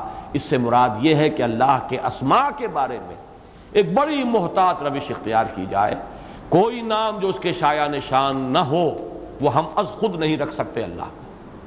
توقیفی امر ہے، جو نام قرآن اور حدیث میں آئے ہیں، وہی نام لیے جائیں گے، انہی سے پکارا جائے گا۔ پھر جو نام اپنے اصل مادے کے اعتبار سے مشترک ہیں، مخلوق میں اور خالق میں، وہ جب نام لیں گے اللہ کا تو اس کی شان رفیع اور اس کی علو شان جو ہے رب کل اعلیٰ اس مقام پر اس کو برقرار رکھتے ہوئے اس کا نام لیں گے۔ نمبر تین یہ کہ اس ناموں میں بحثیت مجموعی بھی اعتدال ہونا چاہیے کہ سب کو سامنے رکھا جائے۔ یہ نہیں کہ ان کے بعض اسما کے سے خصوصی مناسبت پیدا کر لی جائے اور بعض دوسرے اسما سے گویا کہ اپنے ذہن جو ہے اس کو دور کر لیا جائے، محجوب کر لیا جائے۔ یہ بھی ہمارے تصور باری تعالیٰ یا ہماری معرفت رب کے اندر ایک کجی پیدا کر دے گا۔ اور خاص طور پر وہ نام جو جوڑوں کی شکل میں ہے، وہ جب بھی لیے جائیں، جوڑے ہی کی حیثیت سے لیے جائیں، ورنہ اس سے بھی ہمارے تصور میں کجی پیدا ہو جائے یہ مفہوم ہے میرے نزدیک، واللہ عالم سب حسم ربک العلا۔ الذي خلق فسوا والذي قدر فہدا۔ ان دو آیات میں چار الفاظ آئے ہیں۔ خلق، جس سے ہم لفظ بناتے ہیں تخلیق تصویہ تقدیر اور ہدایت۔ اب اس کو نوٹ کر لیجیے کہ جہاں تک خلق اور تصویہ کا تعلق ہے یہ تو جڑ کر قرآن مجید میں بہت مرتبہ آئے ہیں۔ چنانچہ دو مرتبہ حضرت آدم کے بارے میں جو آیا ہے، سورہ ہجر میں فرمایا، وَإِذْ قَالَ رَبُّكَ لِلْمَلَائِكَةِ إِنِّي خَالِقٌ بَشَرًا مِّن صَلْصَالٍ مِّن حَمَئٍ مَسْنُونَ فَإِذَا سَوَّيْتُهُ وَنَفَخْتُ فِيهِ مِن رُوحِي فَقَعُوا لَهُ سَاجِدِينَ۔ پہلی آیت میں، آیت ستائیس میں خلق کا ذکر ہے۔ جبکہ کہا، آپ کے رب نے فرشتوں سے کہ میں بنانے والا ہوں، تخلیق کرنے والا ہوں ایک بشر، ایک انسان اس مٹی سے سنے ہوئے گارا جو کہ سوکھ گیا ہے اور کھن کھنانے لگا ہے، میں بنانے والا ہوں، یہ ہے خلق۔ فیضا سویت ہوں نفقت من روحی جب میں اسے پوری طرح درست کر لوں، بنا لوں، نوک پلک سوار دوں اور پھر اپنی روح میں سے پھونک دوں، تو گر پڑنا اس کے سامنے سجدے۔ میں یہی مضمون سورہ سواد میں آیا ہے۔ اکہتر، بہتر نمبر ہے آیات کا۔ وَإِذْ قَالَ رَبُّكَ لِلْمَلَائِكَةِ إِنِّي خَالِقٌ بَشَرًا مِن تین صرف فرق کیا ہے؟ من صلصالم من حمئی مسنون کے بجائے من تین گارے سے بنانے والا ہوں۔ اگلی آیت میں ایک شوشے کا بھی فرق نہیں۔ فیضا سویتہ ونفخت فیہ من روحی فقعو لہو ساجدین ان دو الفاظ کو یوں سمجھئے کہ خلق سے مراد ہے کسی شے کا حیولہ بنا دینا۔ اور تصویہ کا لفظ بنا ہے سوا۔ سوا کہتے ہیں برابر۔ تصویہ برابر کر دینا۔ مراد کیا ہے؟ ایک اعتدال پیدا کر دینا، ایک توازن پیدا کر دینا۔ اور اس کا مفہوم لیا جاتا ہے، تقریباً مجمع علیہ ہے، اس پر اجماع ہے۔ اس سے مراد ہے نوک پلک سنوار دینا۔ اس کی مثال ہوگی کنسٹرکشن کے فیلڈ میں۔ جیسا کہ آج کل ہمیں معلوم ہے، بھائی سٹرکچر تو تیار ہو گیا ہے گھر کا۔ اب تو فنیشنگ باقی ہے۔ حالانکہ وہ فنیشنگ بھی بڑی قیامت کا مرحلہ ہوتا ہے بلکہ زیادہ مشکل مرحلہ وہی ہے آج کل۔ اس لیے کہ نقش و نگار اور اس کا ساز و سامان وہ آپ کو معلوم ہے کہ وہ کہیں اس سٹرکچر سے کہیں مہنگا پڑ جاتا ہے۔ لیکن یہ کہ ایک سٹرکچر ہے، تیار ہو گیا۔ آر سی سی سٹرکچر ہے، تیار کھڑا۔ اب اس پر آپ کو آرکیٹیکچرل ٹچز دینے ہیں۔ اس میں حسن پیدا کرنا، حسن ظاہری، یہ تصویہ ہے۔ برابر کر دینا۔ کہیں پر کوئی اونچ نیچ ہے، اس کو سیدھا کر دینا۔ اب اونچ نیچ ہے دیوار میں، آپ نے پلستر کیا، سیدھا کر دیا، برابر کر دیا۔ اب کہیں وہ نہ گڑھا نظر آ رہا ہے، نہ کہیں اونچائی ہے، بلکہ پلستر کی خامی شمار ہوگی۔ اگر اس کے اندر بھی آپ کو وہ ویبینس نظر آئے کہ اگر اونچان نچان ہے تو پلستر ٹھیک نہیں، برابر کیا۔ تو تصویہ ہے کسی شے کو نکھار دینا، اس کے حسن ظاہری کا اہتمام کرنا۔ تو بہترین اس کے لیے جو تعبیر کیا گیا اردو محاورے میں، نوک پلک سوار دینا۔ اور خلق سے مراد ہے کسی شے کا اصل حیولہ۔ اس کا اصل سٹرکچر بنا دینا۔ یہ تو ہے جبکہ خلق کے ساتھ صرف لفظ تصویہ آئے، اس کا مفہوم۔ بلکہ مجھے آج جب سوچ رہا تھا تو حدیث وہ بھی یاد آئی حضور کی، وہ بھی تصویہ تھا کہ حضور ایک مرتبہ رات کو جب گشت فرما رہے تھے، تو آپ نے دیکھا ابو بکر پڑھ رہے ہیں نماز، لیکن قرآن پڑھ رہے ہیں بہت ہی مدھم آواز میں۔ اور حضرت عمر کو دیکھا کہ وہ بڑے زور شور کے ساتھ جلالی انداز میں قرآن پڑھ رہے ہیں۔ صبح کو ملاقات ہوئی، حضور نے پوچھا، ابو بکر، تم یہ کر رہے تھے؟ بہت ہی مدھم آواز میں پڑھ رہے تھے، کیا وجہ ہے؟ انہوں نے عرض کیا، حضور، میں اسے سنا رہا تھا، جو سنتا ہے، اس کو تو بلند بولنے کی ضرورت نہیں، اس کے لیے۔ تو دل کی بات کو بھی جانتا۔ حضرت عمر سے پوچھا، یہ تمہارا طرز عمل کیوں تھا؟ انہوں نے عرض کیا، میں شیطان کو بھگا رہا تھا۔ اب حضور نے کسی کی نفی نہیں کی، لیکن تصویہ کیا، برابر کرنے کی کوشش کی۔ ابو بکر سے فرمایا، ابو بکر، تم اپنی آواز کو ذرا بلند کرو۔ اور عمر، تم ذرا اپنی آواز کو پشت کر دو، تاکہ یہ نیچے سے اوپر آئے، وہ اوپر سے نیچے آئے، تصویہ ہو جائے۔ یہ ہے تصویہ کا اصل مفہوم، برابر، اعتدال، توازن پیدا ہو جائے۔ اس لیے کہ حسن جو ہے، وہ توازن اور اعتدال ہی میں لیکن اس سے آگے چلیے، سورہ حشر میں جو اللہ کے اسماء کا سب سے بڑا گلدستہ آیا ہے، اس میں کانسیپٹ جو خلق اور تصویہ کے حوالے سے، صرف دو الفاظ کے حوالے سے آیا ہے، وہاں تین اسماء کے حوالے سے آیا ہے۔ الخالق البارئ المصور، له الاسماء الحسنى، يسبح له ما في السماوات والارض وهو العزيز الحكيم. یہ تین اسماء کیا ہیں؟ الخالق الباری المصور. یہ میں چاہتا ہوں ان حقیقتوں کو آپ سمجھیں، اگرچہ ذرا دقیق مضامین ہے یہاں خلق کو دو حصوں میں بانٹ دیا ہے۔ ہر تخلیق میں پہلے ذہن کے اندر ایک نقشہ قائم ہوتا ہے۔ تاج محل جس نے بھی بنایا تھا سب سے پہلے اس کے ذہن میں اس کا حیولہ آ گیا تھا، اس کی تصویر۔ پھر اس نے کاغذ کے اوپر اس کا نقشہ بنایا اور تیسرا مرحلہ تھا کہ اس کو ظاہر کر دیا ایک عمارت کی شکل۔ میں اسی کو کہتے ہیں اللہ تعالیٰ کی تخلیق کے ضمن میں سور علمیہ۔ اللہ تعالیٰ کی ذات میں وہ تمام مخلوقات کے جو دنیا میں پیدا ہونے والی تھیں یا ہیں، ان سب کا علم موجود تھا۔ سور علمی۔ اس لیے کہ علم تو اللہ تعالیٰ کا حادث نہیں ہے، قدیم ہے۔ وہ تو ہمیشہ سے جانتا تھا، مجھے بھی جانتا تھا کہ اسرار نام کا بھی ایک شخص ہے جو انیس سو بتیس عیسوی میں پیدا ہوگا اور دیکھیے کب اس کا انتقال ہمیں نہیں معلوم، اس کو تو معلوم ہے کب ہونا ہے۔ تو یہ سب کچھ جو اللہ کے علم میں تھا، یہ سور علمیہ کہلاتی ہیں۔ اللہ تعالیٰ کے علم قدیم کے اندر یہ ساری صورتیں موجود تھیں۔ بالفعل خارج میں ان کا وجود نہیں تھا۔ لیکن یہ کہ ہمارا وجود جو ہے وہ اللہ کے علم میں تو تھا نا۔ اسی پر اب اگرچہ بہت ذرا دور نکل رہی ہے، لیکن بہت اونچا شعر ہے علامہ اقبال کا، اسی فلسفے کے حوالے سے۔ بہت اونچا شعر ہے۔ بضمیرت آرمیدم تو بے جوش خود نمائی بکنارہ برف گندی در آبدار خود رہا اے اللہ، میں تو تیرے اندر آرام سے سویا ہوا تھا۔ تیرے اندر تو میں تھا۔ تیرے علم میں تھا، تیرے علم میں میں تھا، تیرے وجود میں میں موجود تھا۔ اگرچہ وہ ایک خارجی حقیقت نہیں تھی، وہ ایک علمی حقیقت تھی۔ بضمیرت آرمیدم تو بجوش خود نمائی۔ تو نے اپنی قوت خلاقی کا اظہار فرمانے کے لیے مجھے خارج کے اندر بھی پیدا کر دیا۔ تو یہ میری تو غرض نہیں تھی، یہ تو تو نے مجھے پیدا کیا ہے۔ بضمیرت آرمیدم تو بجوش خود نمائی۔ با کنارہ برف گندی در آبدار خود را کس قدر پیاری تمثیل لائے ہیں۔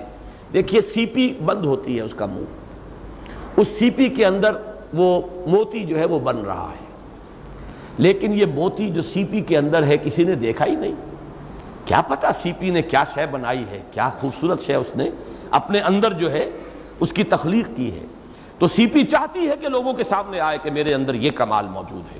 وہ کھلتی ہے اور اپنے موتی کو باہر پھینک دیتی ہے۔ اسی طریقے سے ذات باری تعالیٰ میں سور علمیہ کی شکل میں کل مخلوقات موجود تھیں۔ خارج میں ظہور نہیں تھا۔ اللہ تعالیٰ نے اپنی صفت خلاقی، اپنی شان خلاقی، اپنی قدرت کے اظہار کے لیے ان تمام صور علمیہ کو خارج کے اندر پیدا کر کے دکھایا۔ یہ ہے خلق۔ یہ مولانا اصلاحی صاحب کی رائے ہے اور مجھے اس سے اتفاق ہے کہ خلق سے مراد ہے ذہنی خاکہ۔ اب اللہ کے لیے ہم لفظ ذہن استعمال نہیں کر سکتے۔ وہ صور علمیہ کہیے خلق یہ ہے کہ ایک نقشہ ذہن میں بن جائے ہمارے اعتبار سے۔ کوئی بھی تخلیق کرنے والا، کوئی تصویر بنا رہا ہے مصور، وہ اس کے منہ قلم سے کاغذ کے اوپر یا کینوس کے اوپر بعد میں آئے گی، اس کے ذہن میں موجود ہے۔ کوئی مجسمہ تراش رہا ہے، کوئی سنگ تراش۔ وہ اس مجسمے کی تصویر اس کے ذہن میں پہلے موجود ہے۔ تبھی تو وہ اصل میں وہ اپنے اس ہتھوڑے سے اور چھینی سے وہ اس کو تراش کر اور وہ اس کی ظاہر کے اندر اس کو جو ہے، اس کا یعنی خارج، وجود خارجی جو ہے، وہ ظاہر کر دے۔ تو خلق سے مراد ہے ایک تخلیق ذہنی اور تصویہ اور پھر الباری، ظاہر کر دینے والا۔ المصور، یہ ہے تصویہ۔ ظاہر کر کے پھر اس کی نقشہ کشی کی ہے۔ منہ قلم سے اس کی نوک پلک سواری ہے۔ تو دو الفاظ تخلیق اور تصویہ یہی مفہوم تین میں سپلٹ ہو کر آیا، الخالق، الباری، المصور۔ تو یہ ہے اصل میں مفہوم الزی خلق فسوا جیسا کہ میں نے عرض کیا تھا، اس سورہ مبارکہ میں یہ فلسفیانہ مضامین ہے بہت گہرے۔ لیکن یہاں جو اضافہ ہے، چار الفاظ آئے ہیں، تخلیق تصویہ تقدیر اور ہدایت۔ یہ بہت بلند فلسفیانہ مضامین ہے تقدیر کے معنی کیا ہے؟ ہر شے جو اس نے پیدا کی ہے، اس کا ایک اندازہ مقرر کر دیا ہے۔ تقدیر اصل میں ہمارے ہاں جو لفظ بن گیا ہے، اس کا مفہوم بالکل کچھ اور آ جاتا ہے۔ وہ پری ڈٹرمینیشن اور جیسے کہ جبر ہے، اللہ نے ہر شے کے لیے چیز معین کر دی ہے کہ وہ لازماً یہ کام کرے گا۔ باقی تمام چیزوں کے لیے یہ بات صحیح ہے۔ سورج کے لیے قانون اس نے معین کر دیا ہے، جس سے وہ سرے منہ ادھر سے ادھر نہیں ہو سکتا۔ اس میں کوئی آزادی نہیں ہے، کوئی فریڈم آف چوائس نہیں ہے۔ اسی طریقے سے چاند کے لیے، اجرام سماویہ کے لیے، پہاڑوں کے لیے، ان سب کے لیے کوئی فریڈم آف چوائس نہیں۔ لیکن انسان کے بارے میں یہ بات صحیح نہیں ہے۔ انسان کی تقدیر سے مراد کیا ہے؟ اس کا آپ اندازہ کیجیے اصل میں کہ یہاں لفظ تقدیر کی اصل کو سمجھیے قدر کہتے ہیں مقدار، کسی شے کا جو اس کی ویلیو ہے، اس کو معین کر دینا۔ تقدیر کسی شے کی ویلیو کا تعین، کی تعین ہے، اس کو معین کر دینا ہے۔ تقدیر قدرہ اس نے اس کا اندازہ ٹھہرا دیا۔ یہ تقدیر مثلا نوعی تقدیر بھی ہوتی ہے۔ سپیشیز ہیں حیوانات میں۔ چھوٹی سی چڑیا ہے، وہ وہ فضا کے اندر پرواز کر رہی ہے۔ انسان اشرف المخلوقات ہے، اڑ نہیں سکتا۔ اس نے یقیناً مشین بھی ایجاد کر لی ہے۔ جہاز کے ذریعے سے، بیلونز کے ذریعے سے اور اب جیٹس کے ذریعے سے وہ جا رہا ہے، جہاں جہاں۔ خود نہیں اڑ سکتا۔ یہ اس کی تقدیر ہے۔ کہ وہ چھوٹا سا پتنگا بھی اڑ رہا ہے ننی سی چڑیا اڑ رہی ہے۔ بڑے بڑے بھاری اوقاب، بڑے جسم ان کے ہیں۔ گدھ، اس کا جسم کا اندازہ کیجیے، وہ بھی اڑ رہا ہے۔ لیکن انسان، حضرت انسان کی تقدیر یہ ہے کہ یہ اڑ نہیں سکتا۔ یہ نو کی تقدیر ہے، ہر نو کا ایک اندازہ ہے۔ اسی طریقے سے ہر فرد کی بھی ایک تقدیر ہے۔ وہی مانا کہ جو جینز میں لے کر آیا ہوں، وہ میرے چوائس کے نہیں ہیں۔ میری پیدائش جو ہوئی ہے، جو آج کل یہ ہمارا علم بڑھتا چلا جا رہا ہے، جس کو میں نے اس سے پہلے سورہ بنی اسرائیل میں بیان کیا، شاکلہ۔ ہر انسان کا ایک شاکلہ ہے۔ کل کلو یا بلو اللہ شاکلتی۔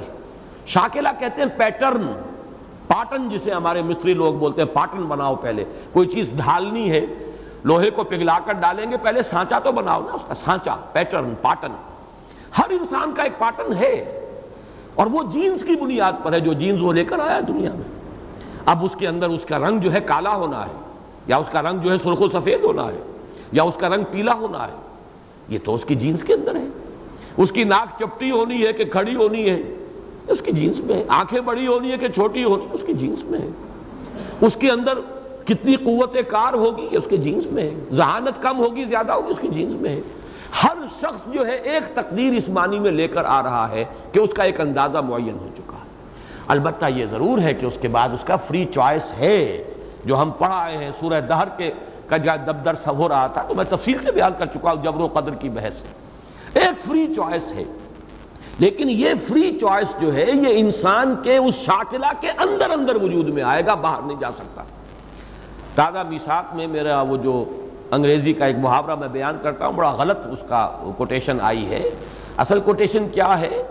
One can not outgrow his skin outgrow ایک شخص کتنا ہی پھیل جائے، کھال کے تو اندر رہے گا نا، اپنی کھال سے باہر نہیں نکل سکتا۔ موٹا ہو رہا ہے، وزن تین من ہو گیا ہے۔ لیکن جب تک وہ ایک زندہ انسان ہے، وہ اپنی کھال سے باہر نہیں آئے گا۔ One can not outgrow his skin کوئی شخص اپنی کھال سے باہر نہیں نکل سکتا۔ یہ کھال جیسے ہمارے جسم کے لیے ایسے ایک شاکلہ ہے ہمارا۔ وہ جینز جو ہم لے کر آئے ہیں، وہ ہمارا شاکلہ بن رہا ہے۔ ہم جو بھی محنت کریں گے، خیر کی طرف، شر کی طرف، بدی کی طرف، بھلائی کی طرف، نیکی کی طرف، علم کی طرف، یہ ہوگا اسی شاکلے کے اندر اندر۔ آپ آؤٹ گرو نہیں کر سکتے اپنے شاکلہ کو۔ لیکن چونکہ اللہ جانتا ہے کہ اس نے کس کسی کو کیا شاکلہ دیا تھا، ہم تو آج آ کر سمجھے ہیں کہ جینز بھی کسی بلا کا نام ہے اور اس کی بھی کوئی حقیقت ہے۔ اور اب ہم چھیڑنے لگے ہیں جینز کو کہ ہم چاہتے ہیں کہ ان جینز کو مینور کریں اور اپنی مرضی کے حیوانات پیدا کر لیں۔ یہاں تک بھی، اب یہ تو انجینئرنگ ہے ایک باقاعدہ۔ جینیٹکس کے اندر انجینئرنگ وجود میں آ چکی ہے کہ آپ جینز کے اندر تبدیلی پیدا کریں، اس سے جو حیوان وجود میں آئے گا، وہ آپ کا مطلوبہ صفات اس میں ہوگی یہ تو وہ دجالی فتنہ جو ہے جہاں تک جا رہا ہے، اس کا ایک مظہر یہ بھی ہے۔ لیکن یہ جان لیجیے کہ ہم اپنی جو جینز لے کر آئے ہیں، ان سے باہر نہیں نکل سکتے۔ یہ ہے ہماری انفرادی تقدیر۔ البتہ اس کے اندر اندر ہمیں ایک چوائس دیا گیا۔ اما شاکرم و اما کفورا۔ چاہو تو تم ہمارے شکر گزار بندے بن کر زندگی گزارو۔ چاہو تو ناشکرے بن کر زندگی گزارو۔ اٹس یور چوائس یہ اختیار ہے۔ البتہ اللہ جانتا ہے۔ دیکھیے، ایک ہے مقدار۔ ایک شخص میں اللہ نے ہزار درجے کی استعداد رکھی تھی اور اس نے صرف پانچ سو درجے تک اپنی استعداد کو وہ بروئے کار لایا۔ ایک شخص میں اللہ نے رکھی ہی پانچ سو درجے کی استعداد تھی اور وہ بروئے کار لے آیا پوری کی پوری پانچ سو۔ پہلا پانچ سو والا ناکام ہو جائے گا اللہ کی میزان میں، یہ پانچ سو والا کامیاب ہو جائے گا۔ بلکہ ہو سکتا ہے کسی کے اندر استعداد پانچ سو بھی نہ ہو، تین سو ہو۔ وہ بھرپور طور پر اپنی اس تین سو کی استعداد کو بروئے کار لے آیا۔ پانچ سو والا ناکام ہو جائے گا۔ اس لیے کہ اس کی استعداد اللہ کے ہاں زیادہ تھی۔ اللہ نے جو استعداد رکھی تھی وہ ناکام ہوگا اور یہ تین سو والا کامیاب ہو جائے گا۔ اس لیے کہ اللہ کو معلوم۔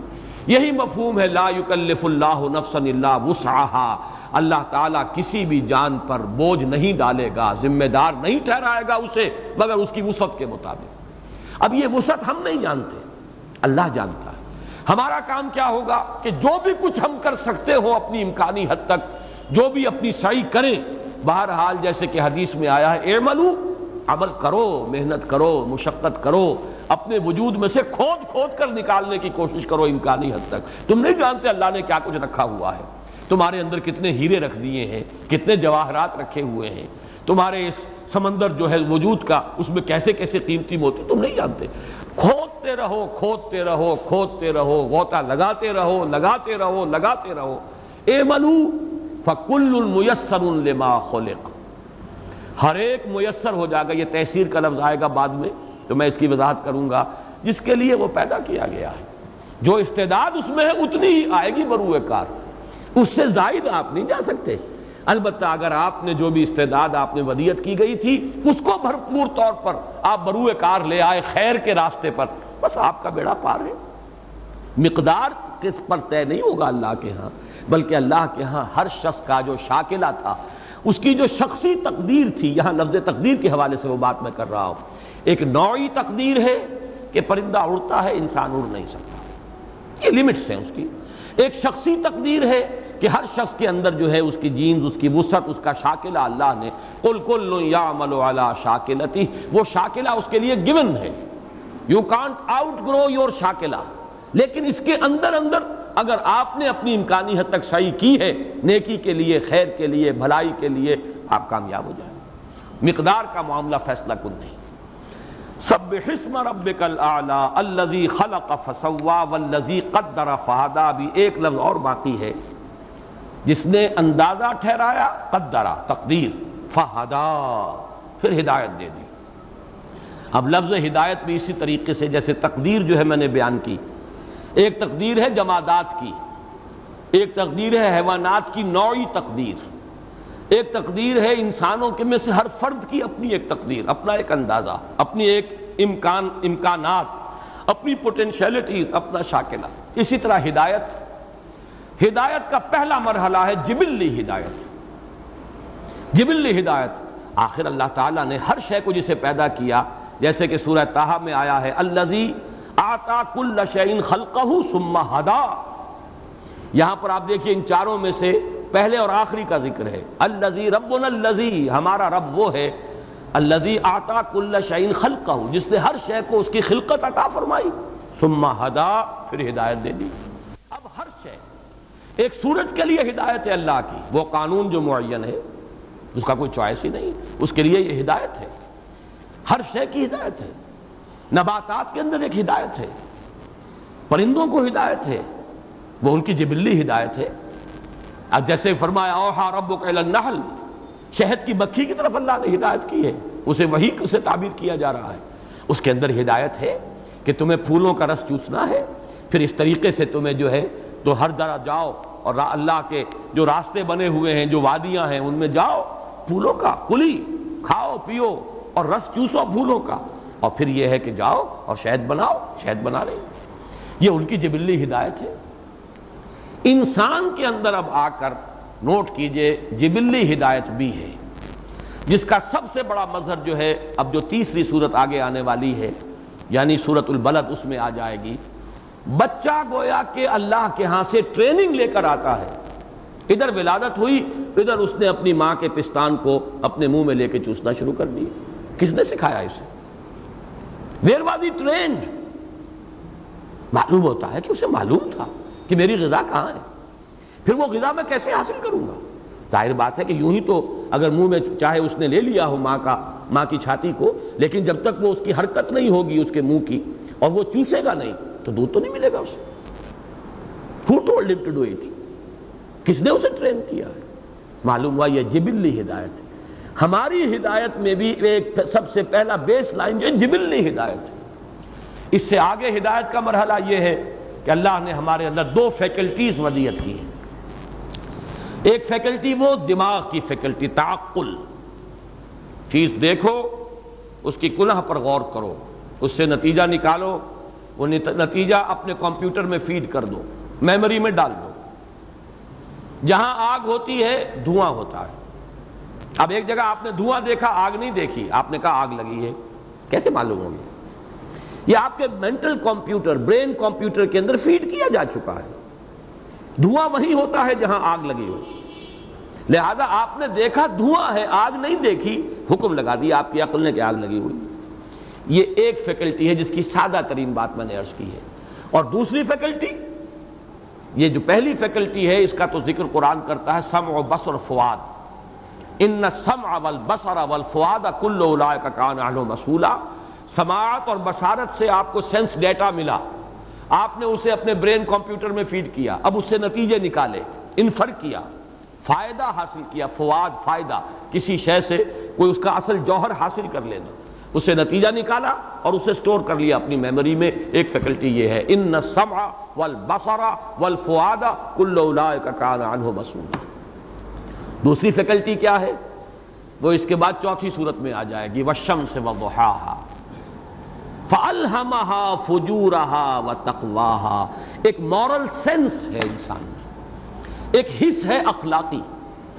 وہ جانتا ہے بائی میری نیچر کہ یہ اچھائی ہے، یہ برائی ہے۔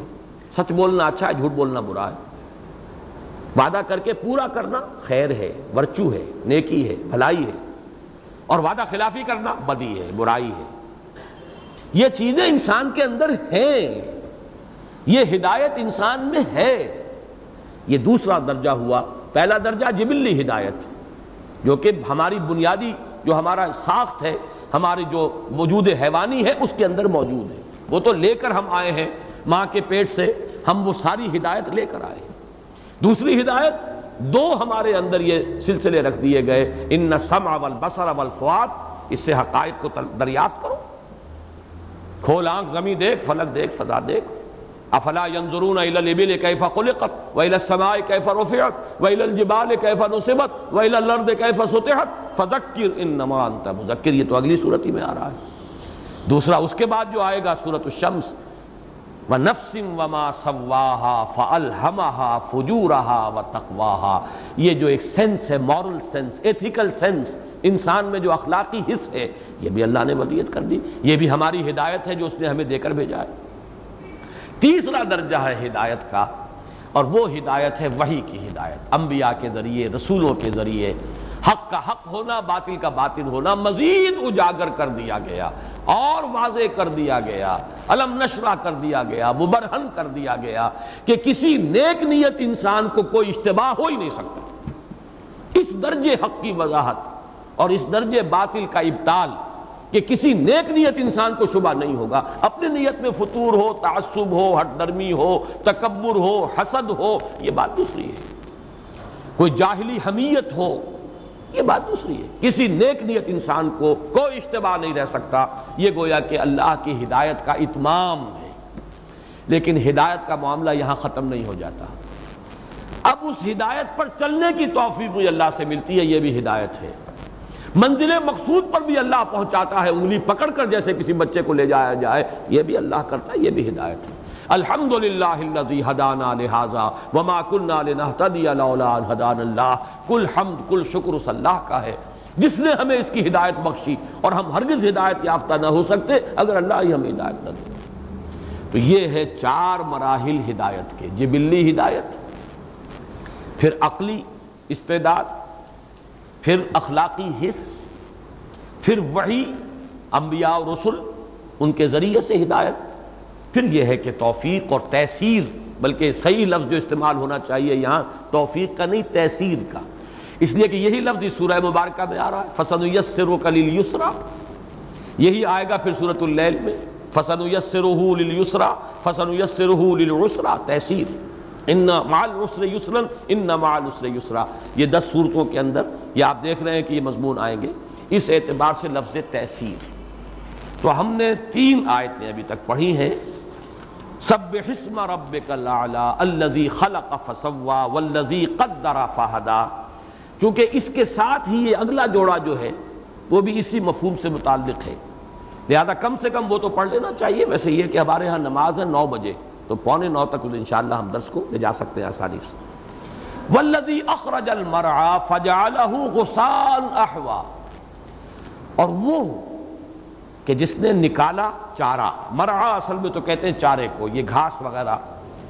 قرآن مجید کا ایک خاص ماحول ہے، صحرائی ماحول، حجاز کا ماحول۔ اس میں وہاں کو فصلیں اس طرح کی نہیں ہوتی تھی۔